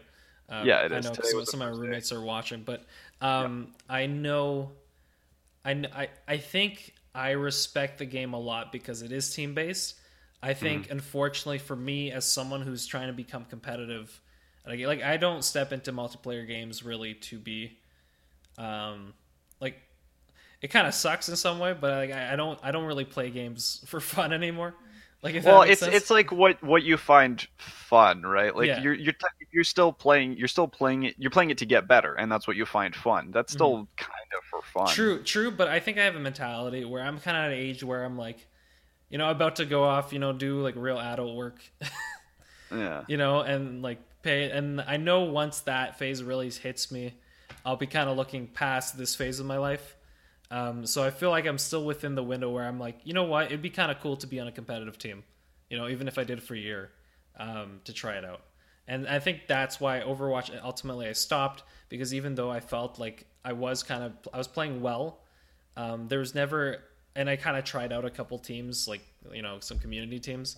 Uh, I never felt like I I, I partic- And also listen, I, I play Reinhardt right and Winston and stuff, and there's certain characters that like I feel like you see players that are obscenely good with them at higher ranks, but they're enabled through their team.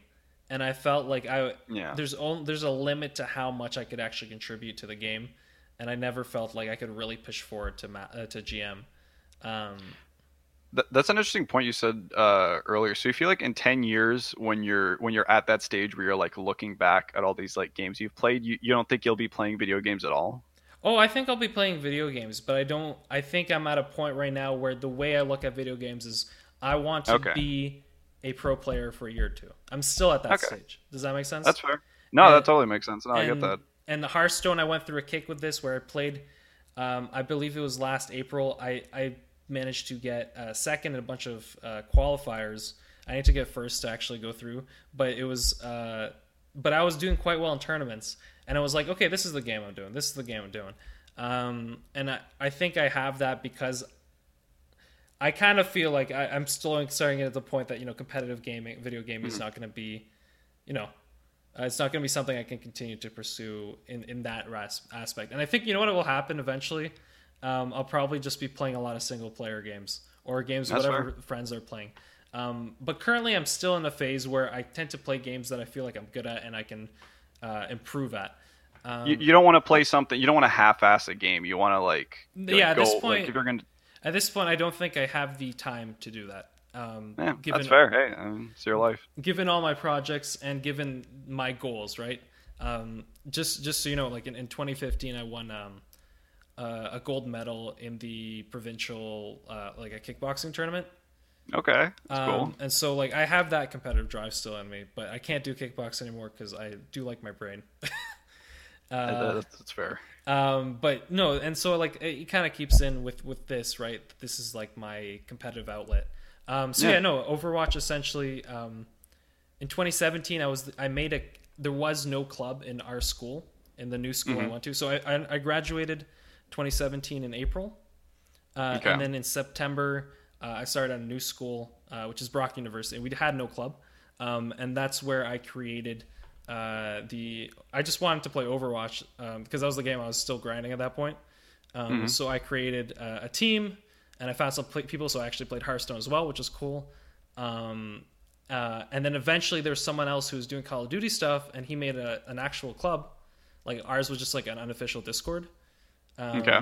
That combined with like the couple players that played last year in Tespa for fun.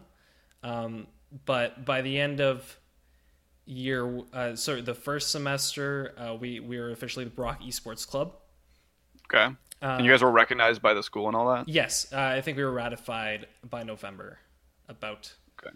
uh, well, that's when it was official. But I had been yelling at people to find a full team of players um, all throughout September to December during that Overwatch season. Nice. Um, uh, but then what ended up happening is I had my placement, so it was a five weeks of pretty intense teaching, um, which is crazy because there's a lot of a lot of prep and stuff you have to do that. Um, it's it's just there's there's a lot of things you're not quite used to, right? I taught a lot of karate and athletics in my life, um, but in the school system, in a publicly funded school system, there's a lot of other things you have to worry about. Uh, you have to prepare and to their expectations and to whatever. Yeah. Point being, uh, I was kind of out of commission for five weeks. Like that was just the nature of uh, what I did, right? yeah, um, life happens. Yeah, life happens. So um, yeah. So uh, anyway, I'm I'm, I'm in, the two year program I'm doing now is is in Canada the teachers uh, education program, um, which is a two year program you have to take after undergrad in order to um, in order to be able to teach in the province of Ontario. Okay. Um, did, did did your team have any success? Oh, so our Overwatch team. This was interesting. Our Overwatch team was no because we. Uh, I was literally just taking whoever I could. Um, we did Fair find enough, some, some enough. pretty good. I mean, we, we went like 50-50 in the in the the first season we played. Um, we found some pretty good players, but like we had some some interesting characters as they would. Uh, we had a healer who would switch to Reaper as uh, blah, blah, Symmetra at random points. So. Hmm. Uh, Interesting. that was it was some fun times um but but uh, overall no we um, we didn't have success then but what i want to say is during the five weeks where i kind of laid off i let someone else take over that team i was technically the vp right for the club as well Okay. Yeah, yeah. um, so I was doing a couple other stuff because I know the other guy was organizing tournaments, um, and so I was helping him out a bit. And he also organized jerseys, which is a really cool thing. Um, and so we are actually so while we didn't do well in that, what we did do well is in OESL, which is an online Ontario league. Um, and also we did well in the spring TESPA, which was kind of like a mini league they ran last year. Um, so they the, like the main league we didn't do well, but what ended up happening is when I left, all of a sudden we, we had a top 500 Mercy that showed up out of nowhere, which would have been nice instead of the Mercy that switched to Reaper, and uh, um, and then all of a sudden we had all these like Master GM players showing up, like out of the woodwork. Um, That's and- cool. And so it ended up being we went to Saints Gaming Live, which is in St. Clair's College in Windsor. Um, and the Overwatch, I, I, I wasn't there because I was no longer the captain at that point. I, was- I assumed the role of president uh, of the club for the next year because the year finishes April 31st in the like the club set like for the clubs, Mhm. um, if that makes sense. So, uh, so I was I was I was more busy like making sure the club was going to function properly for the for this year because I took over the club. So I was, you know, making a whole bunch of teams, and that w- went crazy successful this year. I'm really happy with what we did. Point being, uh, the Overwatch team that I helped create um, and find players, I, I named the captain. They kind of switched around. They they found the core team. They went to Saints Gaming Live. They got second place, uh, and they won 900 bucks, um, which was phenomenal. Pretty good. Yeah, that, So- that's really good. And this year, currently, um, we are one of the top rated schools um, uh, because I think four, four or five of our players have hit top 500 before. So um, I think And Very nice. I don't think any of them will be listening at this point, so I'm okay to say this. I think their biggest problem is uh, while individually they are really good players, uh, they if they lose a game, the morale drops really badly, and that's really bad for Overwatch. Yeah. Uh, so that's that- something they have to work on. Um, and I mean that that's it's easily fixable. Honestly, that's a good issue to have. Uh, Uh, I, it's I just like it's. know. A, I guess it's a, I guess it's a psychological one, which is kind of trickier. I think they've known each other for too long at this point. Yeah, uh, that that is also there's enough internal conflicts between players that it's a, a lack of professionalism. yeah, and that's what you get with university teams, right? It's fair. Um, but that, it's it's it's okay. You know, we're doing well enough. Uh, so yeah, no, and then essentially, yeah, going to this year, our club. So we had like about forty people last year. Um, our Discord now has three hundred. Um, Cool. I think that's good. So yeah, and we have like seven teams, and it's it's been great. It's, I can't complain. Anyway, and that's all. That, that's all. That's you started all that. uh, right? That's- I that's I helped start it. Yeah, I did the Yeah. Overwatch Hearthstone part. And Oh, that's we- awesome, we- dude. That's that's really good. Yeah, um, and it was really cool because going into this year, uh, I don't know if I, I like I didn't know uh, you know I didn't know sometimes you don't know how much you can handle, um, Mm-hmm. and I worked my butt off. I think I was working like forty hours a week, like this is all volunteer, but yeah, like that's fair. uh, to get things going, and it worked out really well. I Also, mean, it sounds like a lot of work. So it, yeah, yeah, and it, it's mostly just because, unlike in professional uh, circumstances where people respond to you within a reasonable amount of time, Mhm. um, within a university, like people can just disappear. Like Yeah, that- some some second or first year kid will just disappear on you for a month. um, so it's you know it's it's another it's it's a game in itself. I was gonna say as well though, um, because because I know I started this talking about esports specifically. Um, so with game that currently right, I artifact I saw artifact. I'm like, oh, maybe this is a game I can be competitive in. Because Hearthstone, you know, I'll play test, but but I, I I hadn't really been grinding tournaments at that point. fair enough. Um, but I also picked up Rocket League, Okay. um, All right. and I'm currently top ten percent already. Okay. Wait. So Rocket League was actually a pretty recent thing for you. It was I started in September. Oh, okay. Wow. All right. Yeah, because I with like the way that you like run the podcast and all that kind of stuff, I thought it would have been. I thought it was this was like a long. This was like your your oldest game that you've been running. But that's No, it's actually, but Artifact is the newest one, and Rocket League's right behind it. Um, interesting. and I literally Okay. bought Rocket League because there was two people that were uh, had a Reddit post on the Brock University subreddit, um, and all they said were, uh, it was like, "Oh, we want to make a Rocket League team," and so I think we had three players at that point, and so Not for a team. I, you know, I want to run the trial, so I bought the game. Okay. Um, and I booked a scrim because I can do that. Uh, and they did all right. They did all right in the scrim. But we're at a point now. Sorry, this is just uh, you. I, this podcast is so far gone from no, no, no. This is this is the makeup podcast for last week. This is the makeup podcast. You know what? This is gonna be episode eleven and twelve. All right, two two podcasts. two in one. podcasts in one. Um, but um, what was really cool is we um, at the volunteer day. I think it was in September. Um, there was someone who was like helping. He runs one of the residences, like his job. He's he's he's a student, but he also runs one of the residences. It turned out he was a GC player. Um, Okay. and Well, what's long- GC? is like the grandmaster, like highest rank.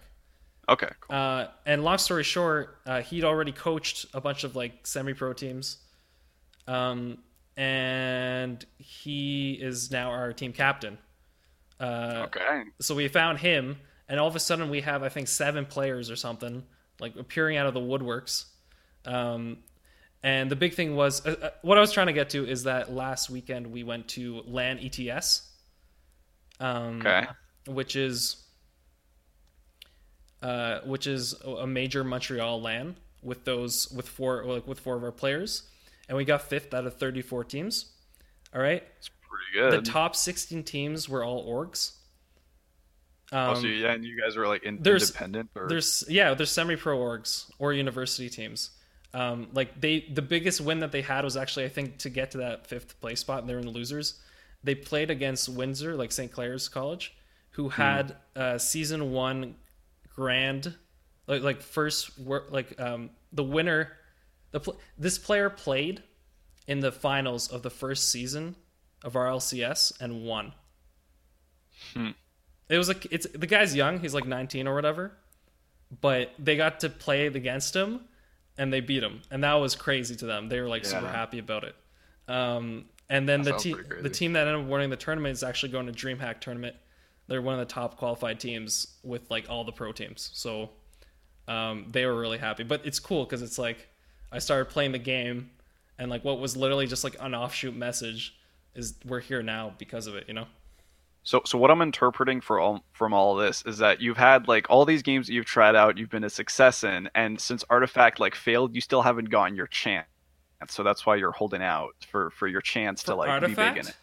I don't know. I think an artifact. The reason I like I I, I started the podcast because I think um, I was at a point where I was still Rocket League was the grind I was doing, Mhm. um, but I I did enjoy. I wanted to try out a new card game, um, and I wanted to find a way I could be involved in the community, and I always wanted to try podcasting, um, Yeah. and so I looked into it and.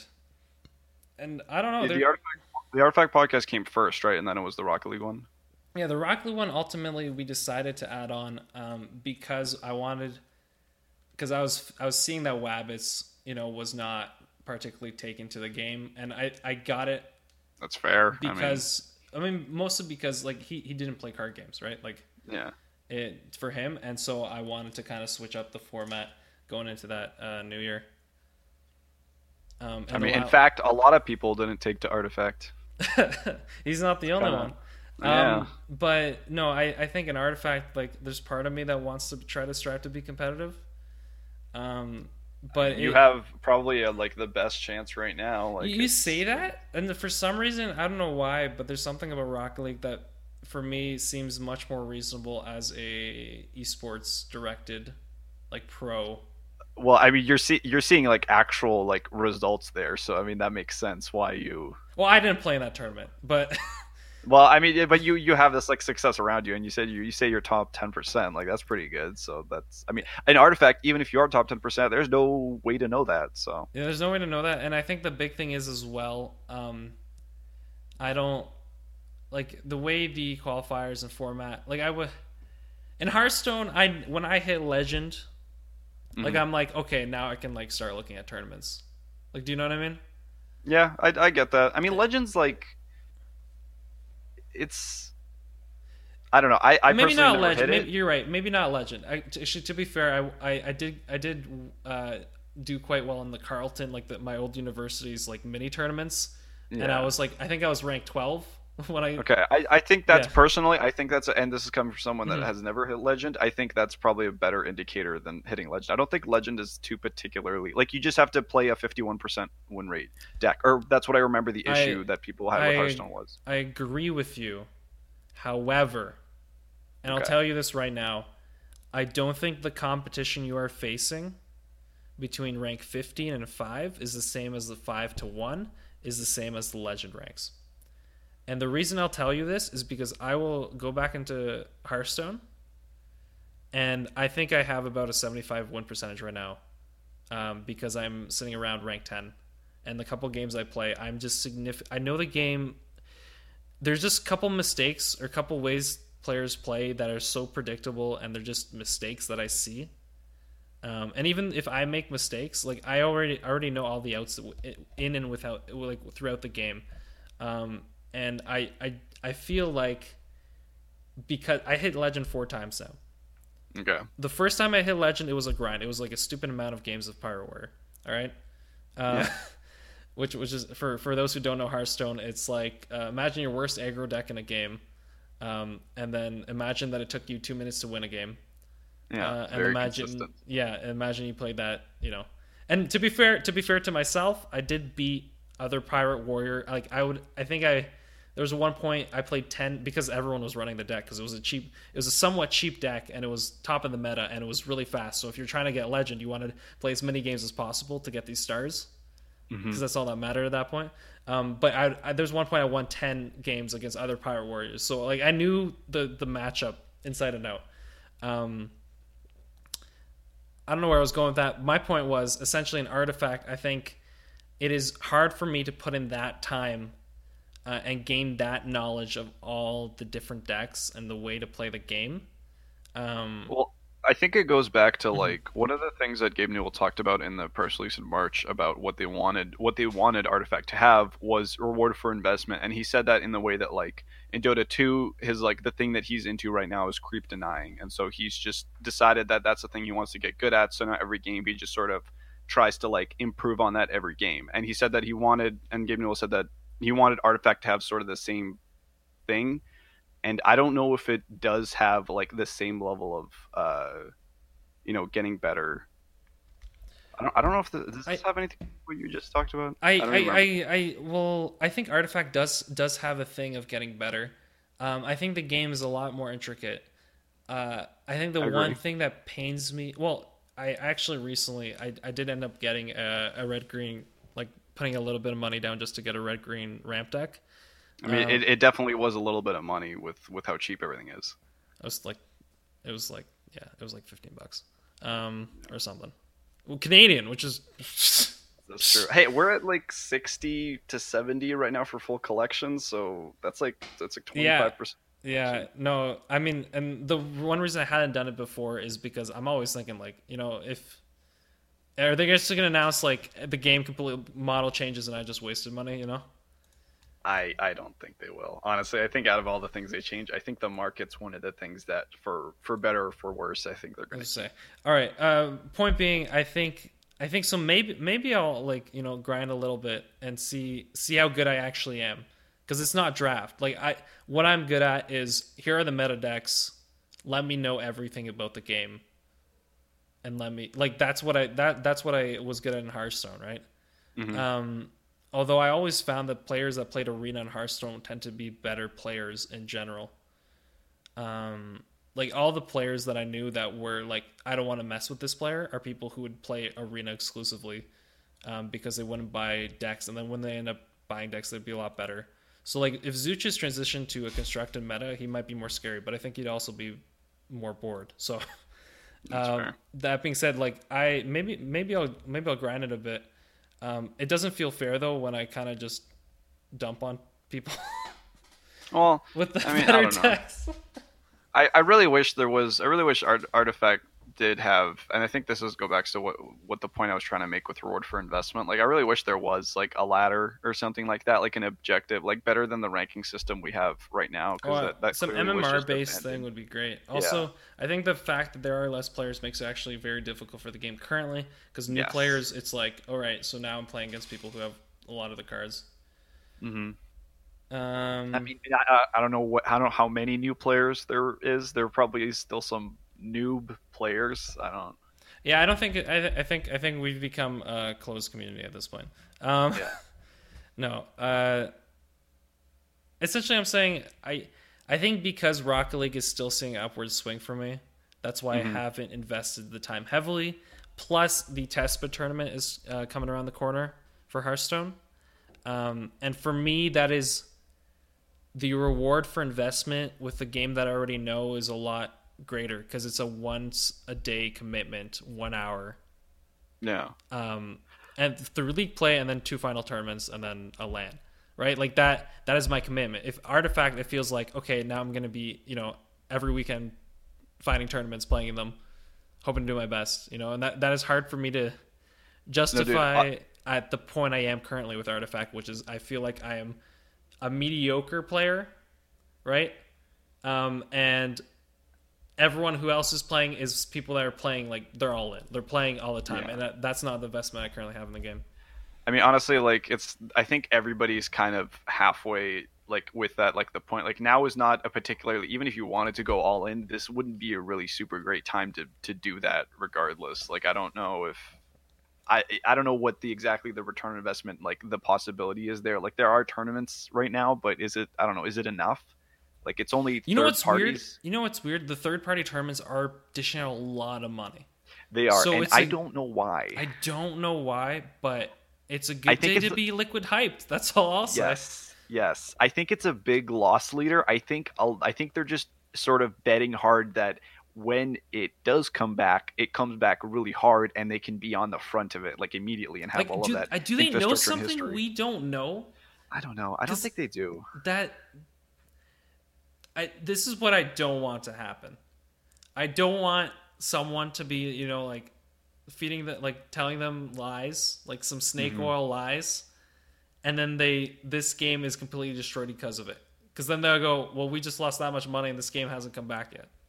You know what I mean? I mean, I- I'd like to think they're all doing it out of the love for the oh, game. Oh, no and, way. and keeping the community together. I know that's not true, but I would I would love it if just like I don't know, like the WePlay tournament was like that was like spectacular. That was amazing. That was just like I also, don't. congrats to Rob because I think he got onto the WePlay Dota thing as well. Oh, that's great. No, we, we play does a lot of cool stuff. They've been doing a lot of like cool themed tournaments thing. Like for Dota, they had like some awesome like Valentine's Day thing where the casters were like dressed up as cupids. That that was funny.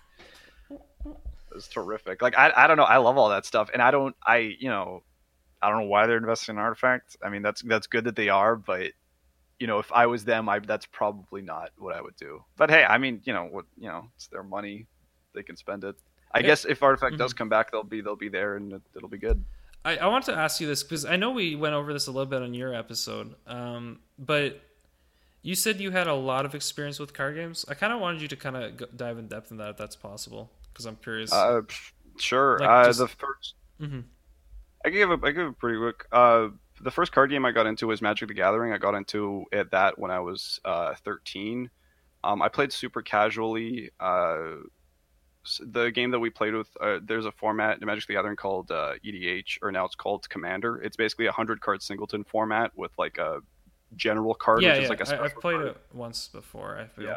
So, so we played that. Basically, we played like the most casual mode, and we Mode, played just like kitchen table style for for a very long time. And then at some point, uh, I think now five years ago, I started going to a local game store, and we started playing a lot more. And we st- we stopped playing Commander, and we started playing the Eternal formats, and we started playing Standard. And the what was nice was the store that we played at actually allows us uh, allowed for their tournaments they were unsanctioned, but they let them use uh, proxy cards. So they let us use like printout cards, representations of real cards, and that really helped us to get Mhm. into the game because it meant that we could play with the powerful decks. In a normal in a normal situation, we would have to save up money, or you know, worst case, have to play with like a gutted version of a deck, and obviously lose a bunch because it's Mhm. not competitive at all. But because we could proxy, we could play with all these powerful decks, and that would actually incentivize us to buy these cards because we would get into it, we would get into the deck, we would like learn all the facets of it, and it's like, okay, well, I want it for real now, so I can bring it to like another store and play it there. And that's, I think, that's what the store's model for that system was, and it worked really well. Well, And it because I think once you got pocket money, right, you'd be more willing Yeah. to spend it there because you're like these guys helped me out. Right? Yeah it helped me out and i was like i was all into it now you know? And now like i spent all that time you know investing in getting better. Now i wanted to like have the real thing. Um so yeah we did that. Um i play every tournament now. I don't spend as much money on uh, magic the gathering as i used to. I have a lot of friends that are very competitive and they're very into it and they have a lot of decks and let me borrow them for tournaments. And i think that is the way to go uh, for magic the gathering because otherwise it is very very expensive. And it's you can make an argument for that it's worth it because the cards are mostly liquid. You can sell them like pretty fast for what they're worth. And if you play the right formats and if you buy the right cards you can sell them for you know sometimes more if you if you're just like buying staples like general Mhm. cards that are always going to be used.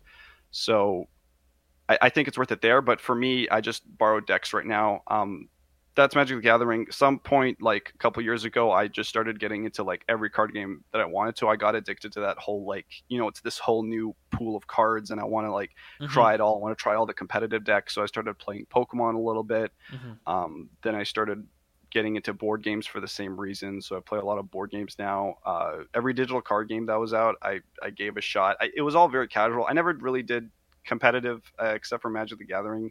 I just like had an interest in the competitive scene and I had an interest into the competitive metagame. That's what I enjoyed, like watching and analyzing. And did you uh did you ever so you because I I mentioned Overwatch like did you ever look at esports and play esports games or was I- it all card game related? No, I, I played esports games. Uh, in terms of computer stuff, the biggest, the biggest, I guess, FPS I, I played for a long time was TF2. I just Okay. enjoyed that like the most. But I did when Overwatch came out, I played Overwatch, and I think I've played Overwatch on and off since since it came out. But I never played it competitively. I think the highest rank I've ever gotten is plat, which is nothing. Mm. Which I recently like. I recently learned that gold is where the highest percentage is, which is always, which is super. At the same time, it was kind of like disheartening to me, but I, I like I understand because to a casual player that's really nice because a lot of the people that played Overwatch came from League of Legends, and in League of Legends, gold was pretty good. That was like above average. Mhm. So when you like switch to Overwatch and you get into gold, that was like, hey, that's you know, Well, no, but if you hit platinum, that means you're better than fifty percent of the players. I guess, yeah, I guess. But I never, I never really took it anywhere. I, I, you know, it was, it was all, all the games that I've been playing, I've never really got into. I've just, I, I enjoy the idea of it, and I enjoy watching people do it, and I enjoy talking about it. But I've never actually participated myself. I'm a sort of jack of all trades, master of none situation there. I, you say that, and I'm kind of trying, starting to feel that a little bit because uh, I, I don't know. I feel like I have a lot of talents, um, Well, but you, but you have, you have success though. You have like proven success. I've proven success. But at the same time, it's like you know, like I feel like if there was, I almost feel like I wish I, I never started playing League because then who knows where I'd be with StarCraft now. Um, I yeah, so that that is something that I admitted in terms of games. I did during high school. I played League of Legends and only League of Legends for three years of my life, and that Mhm. is my biggest regret. If I could take the, if I could take those years back, I would definitely do that. And I think the thing is, though, I think I also accept. I, I also felt like I was following my friends a little bit. hmm So I, you know, we had the the guy who was a top, uh, I don't know what was it, uh, StarCraft player, right? So that I Mhm. that I started playing StarCraft. Um, they left for League, and I actually kept playing StarCraft for a little bit, uh, and then eventually joined them because it, it's a lot more fun to play with friends. Uh, and then I was like, "Oh, this is fun. All right, I'm gonna, you know, I'm gonna try to get competitive with this." Uh, and then they moved over, so like, then I was like, "Okay, I need to kind of find a gr- new group of friends." Uh, but no, I, I my the joke being that uh, it felt like um, I was chasing both. Like I wanted to both be, you know, having fun with friends, hmm but also I want to pursue it competitively. Um, and I think those two worlds always, uh, always met, like always pushed me kind of away from being able to really master a particular game. Um, luckily though, they did kind of transition to Overwatch. So even though they stopped playing Overwatch, I, I guess that's why I hit masters, right? And then I found a bunch of other friends who would be willing to play Overwatch. Um, unfortunately, Yeah, fair enough. And unfortunately though, like I'm playing, and I remember I pick up those games again. Like that drive comes back. Um, Yeah. I'm a, I'm in a good point in StarCraft though. I think Starcraft's good. I mean, it's it's like I feel like I see it popping up more and more now. So well, it's because it yeah because of the free to play because of the I, I've explained this before, but um, I was gonna say though that what I do enjoy about the game currently is I never hit diamond in StarCraft. Mhm. even when I was putting a lot of time in in grade 10. And when I finally did hit, um, I hit, I think I hit it last year because somebody randomly out of the blue invited me to LAN um, because they joined Okay. our server. I'm like, sure, I'll, I never went to StarCraft LAN, I'll do it. Um, it was literally just like a bunch of random people. It was just like a bunch of friends. There's like 10 of them. And we just played That's like cool. a LAN. That was really cool. Um, but I practiced for the LAN and I hit diamond for the first time, which is cool. And obviously, there's less players than there was back in the day and all that. Um, but I'm now in a point where I'm the lowest ranked diamond. Uh, Hmm. And all I do is every time there's a placement, every couple of months, I'll play a game, lose the game, still diamond. Very nice. and Very so nice. I, I will I will keep that because it it's uh, for some reason that feels really rewarding to me because it's almost like I closed my chapter in that game. Um, Yeah. Even though I do watch it a lot, actually, I still watch and, and follow the game because I think um, the brilliance of the game is it's literally two armies trying to outposition each other, right? Like I, re- I really wish I got into that game. I, I know it's never too late, but I just yeah, I, I wouldn't. more time. I, I would say I wouldn't competitively, probably not something, but uh, I think from a viewer standpoint, it's really cool because you can Yeah. you, you can even if you don't quite understand the abilities. I think even more than League and Dota. Um, Yeah. you're just you can understand. Okay, we're building stuff, we're mining stuff, we're building stuff, we're fighting. You know, like it, It's it's very good for that, and it's like cool because it's like one man controlling this army and splitting it up and like putting it yeah, together. you see, like they're doing Like crazy meta sport. movements. Yeah, yeah. Um, so I don't know. I don't know where that leaves us, but uh, I I've enjoyed my journey so far. Um, games are good. games we are love fun. games. Um, but yeah, no, I'm kind of at a point now where I'm trying to see like, is there an esports related field I might want to go into, try out? That might be cool.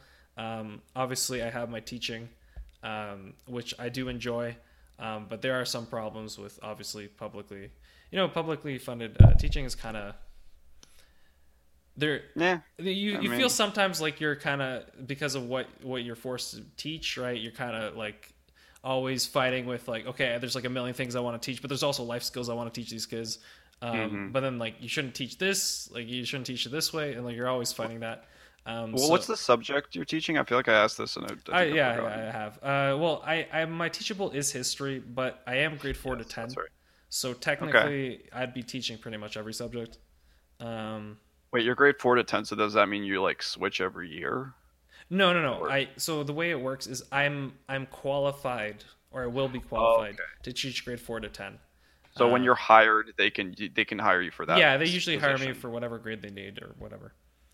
Um, Wait, there's grade four history. Is that isn't that social no, studies? no, no, no. no. So that's what I was saying.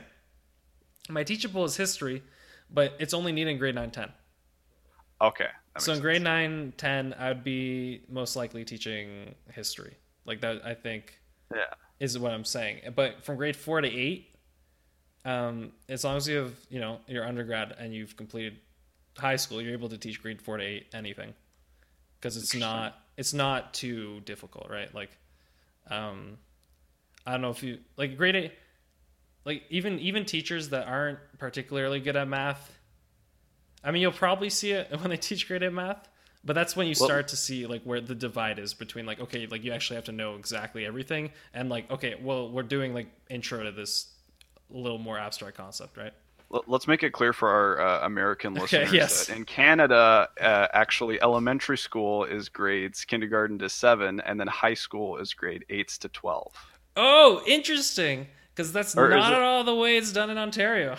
Okay, all right. So that is actually the BC system. So The BC preface it by system. All right, that. ready for the Ontario system? Okay. Yes, let's learn something new. All right, in the Ontario system, there I think there's really two ways that it's done in the Ontario system.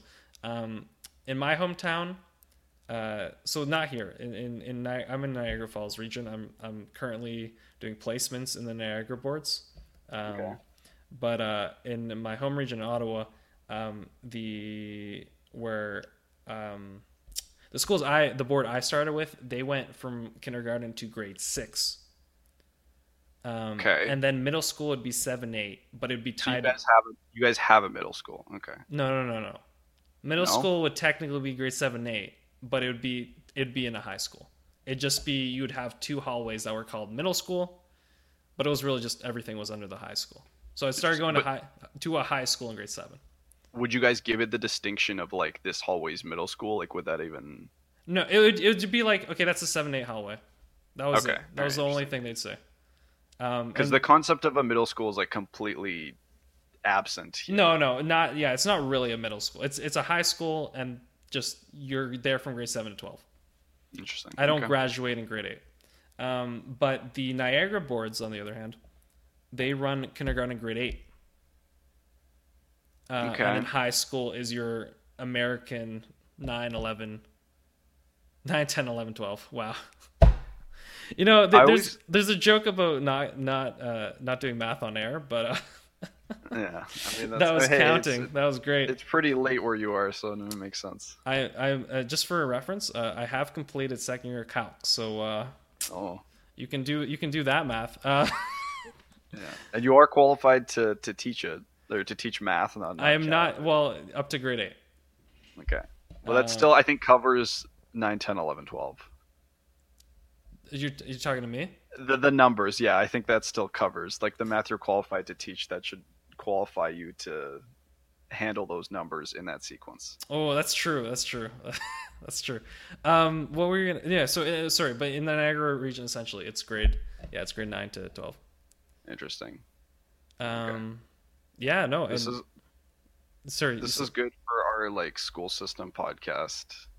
No, I think you know what segment. I've always said. I think it, I find it interesting when people kind of give the glimpse into their lives when I when I'm Yeah. listening to podcasts. Um, I don't know who's with us at this point. You know, Well- I was kind of thinking while we are like talking, I'm like, what what exactly is like a podcast? Is a podcast just like people talking about their structure, or does structure like a structure doesn't have to exist? Like I don't, you know, I, I just think I think that's true. I think I think the reason our my last episode didn't work um, is because I was aud- audibly tired. You know what I mean? That yeah, you have that because you're you're a lot more upbeat when you're talking to someone. Because like you could Yeah. have totally done an episode by yourself where you told like your story about your history with esports, but it, like you you would have probably had a different cadence. I think I think so too, and I think I think if I'm by myself, then I have to like draw it out of me, you know. Yeah, Um, that's true. And it's hard to do when you're alone in front of the computer, right? So I think it's a uh, little bit of like energy matching also. Like if Yeah. I'm sort of upbeat, you you're also kind of upbeat. that that is true. That's true. Uh, wow, well look at this meta analysis of our own podcast here. Yeah, yeah, yeah. Um, also, artifact. You know, we got the high IQ people here. It's true. It's true. All right. Um, I think it's been great, Nikita. This has been a lot of fun. This has been very Um, fun. This is the double podcast. It's a double, although the second one just kind of felt like a conversation. That's Like true. halfway through, I was like, you know, uh, it was fun. Uh, let's. So next week, I think going forward, uh, I will say this actually. Yeah, going forward, um, we're gonna try to get Nikita and Zuchas in every week. Um, we're gonna record probably around Thursday, um, and release on the weekend, except for this episode, um, because this is a double episode, uh, and because I, uh, like I said, I got rid of that last episode. Um, so I want to. Uh, I feel like I'll just release it tonight. Um, but in general, I think we'll release around weekend because that has been our schedule. Um, but no, the idea will be to try to get Nikita and Zuchas in every week if possible, um, and try to kind of just do some more focused topics. Well, let- let's see. Let's see the feedback, and then you know, if people didn't like me, then we can, you know, we, you can Or- reeval- reevaluate. Or maybe we can talk about teaching. Maybe maybe that will be the new direction that people want to listen to. You should have a third podcast. You should. No, I'm I'm good. I'm good. I need to make sure I have two quality podcasts every week. I think our last Rocket League podcast was the best one we've done yet. Um, Yeah, that, that one. That one actually, I, I listened to a good chunk of that, even though I, I don't follow Rocket League at all. yeah. I, I it was fun. It was a lot of fun. Um, Yeah. So that last one was good. Uh, I I really enjoyed this one. So I I wanna I wanna keep keep the energy. I think when I get to three, I'll be stretching myself a little too thin. Um, Mm. Maybe, maybe. I like to do a lot of work, but uh, you know, I'm a, like I said, I'm applying esports jobs, so maybe I'll do something related to this in the future, or maybe I'll teach, and both will be totally fine with me. Um, what did I want to say? Oh yeah, last thing, we're currently all right. Somebody, all right, in the Podbean race, okay, somebody uh, unfollowed the Artifact podcast, all right, putting us we- neck and neck, all right, with 25 followers in Podbean. So if one of you have an email account, I'm just saying, all right. Even if you don't listen to Podbean, you can unsubscribe from their spam. They're going to send you their email, but you know, give us a follow, and then we'll take that number one spot. You know, that would be pretty Wait, cool. ne- neck and neck with who? uh, with Sunsfan. Wait, really? We're actually neck and neck with Suns well, fans? for for for the pod for specifically Podbean. Oh, specifically, okay, that's still surprising. That's amazing. That's uh, that's I'm impressed, honestly. I mean, and, but on Podbean specifically, we also have like six or seven times the amount of views that they do. okay, It's wow, just the alright. followers that we're missing, you know. Interesting. That's amazing. I, I I'll yeah, I don't listen to Sunsfan podcast. Honestly, I definitely listen to this one more. But that, that, hey, that's pretty cool actually. Yeah, no, and to be fair, Sunsfan doesn't release anything like he releases once a month, so You know, Sunsfan has enough stuff. Yeah, just he's let us good. Have the, let us can- let have this. yeah. I like how I, I I always think about this. I'm like, like why are we doing this pitch at the end of the podcast? Like this is like we're pitching to the people that already followed us at this point. I know. Yeah, it's kind of weird. Um, no, uh, but no, that'd be cool if we can get that. Um, cool things that I did add just for uh, people. I think we should. I think we should have a Spotify. The, pod, the podcast should be on Spotify by now. Um, I, it is confirmed to be on Google po- Podcasts. It is confirmed on TuneIn Radio. Um, we also have Stitcher and iTunes. And the reason for this is my analytics actually go up uh, regardless of where you're listening to it from. So, and it, I, you know, I'm trying to just give people, you know, if they have more preferred method method of listening, now they can. Um, so yeah, we added we added our stuff there. So that's just branching out, making sure that you can listen to it at your convenience on whatever Apple or Android device you have. Um, yeah, that's so we're we're just spacing out there. Nikita, it's Cool, been cool. fun. Um, It's been really fun. Actually, I I've been doing this a lot in Rocket League, and so I'm gonna start doing this here. All right. Uh, at the Oh, end of the episode, I like to give everyone. You know, we we had what was the Outworld Devourer with four, um, four black heroes. as your as your like homework or whatever. But I like to give homework that's a little more, you know, a little bit of positivity to the world. Okay. So, the what I- teacher in you coming the teacher and me. All right. Um. So what, we're- what I'm gonna ask everyone, okay, is uh this week, you know, if there is someone, a stranger, okay, that's having trouble with something, all right, maybe some groceries, okay, maybe I don't know, maybe they look a little sad, all right, say hello to them, you know, cheer them up a little bit, carry some groceries, okay. That's all I'm asking, all right? That's your homework. With that, we're done. Nikita, see you next week. out. See you next week. Thanks for having me. Yeah, no problem. Bye.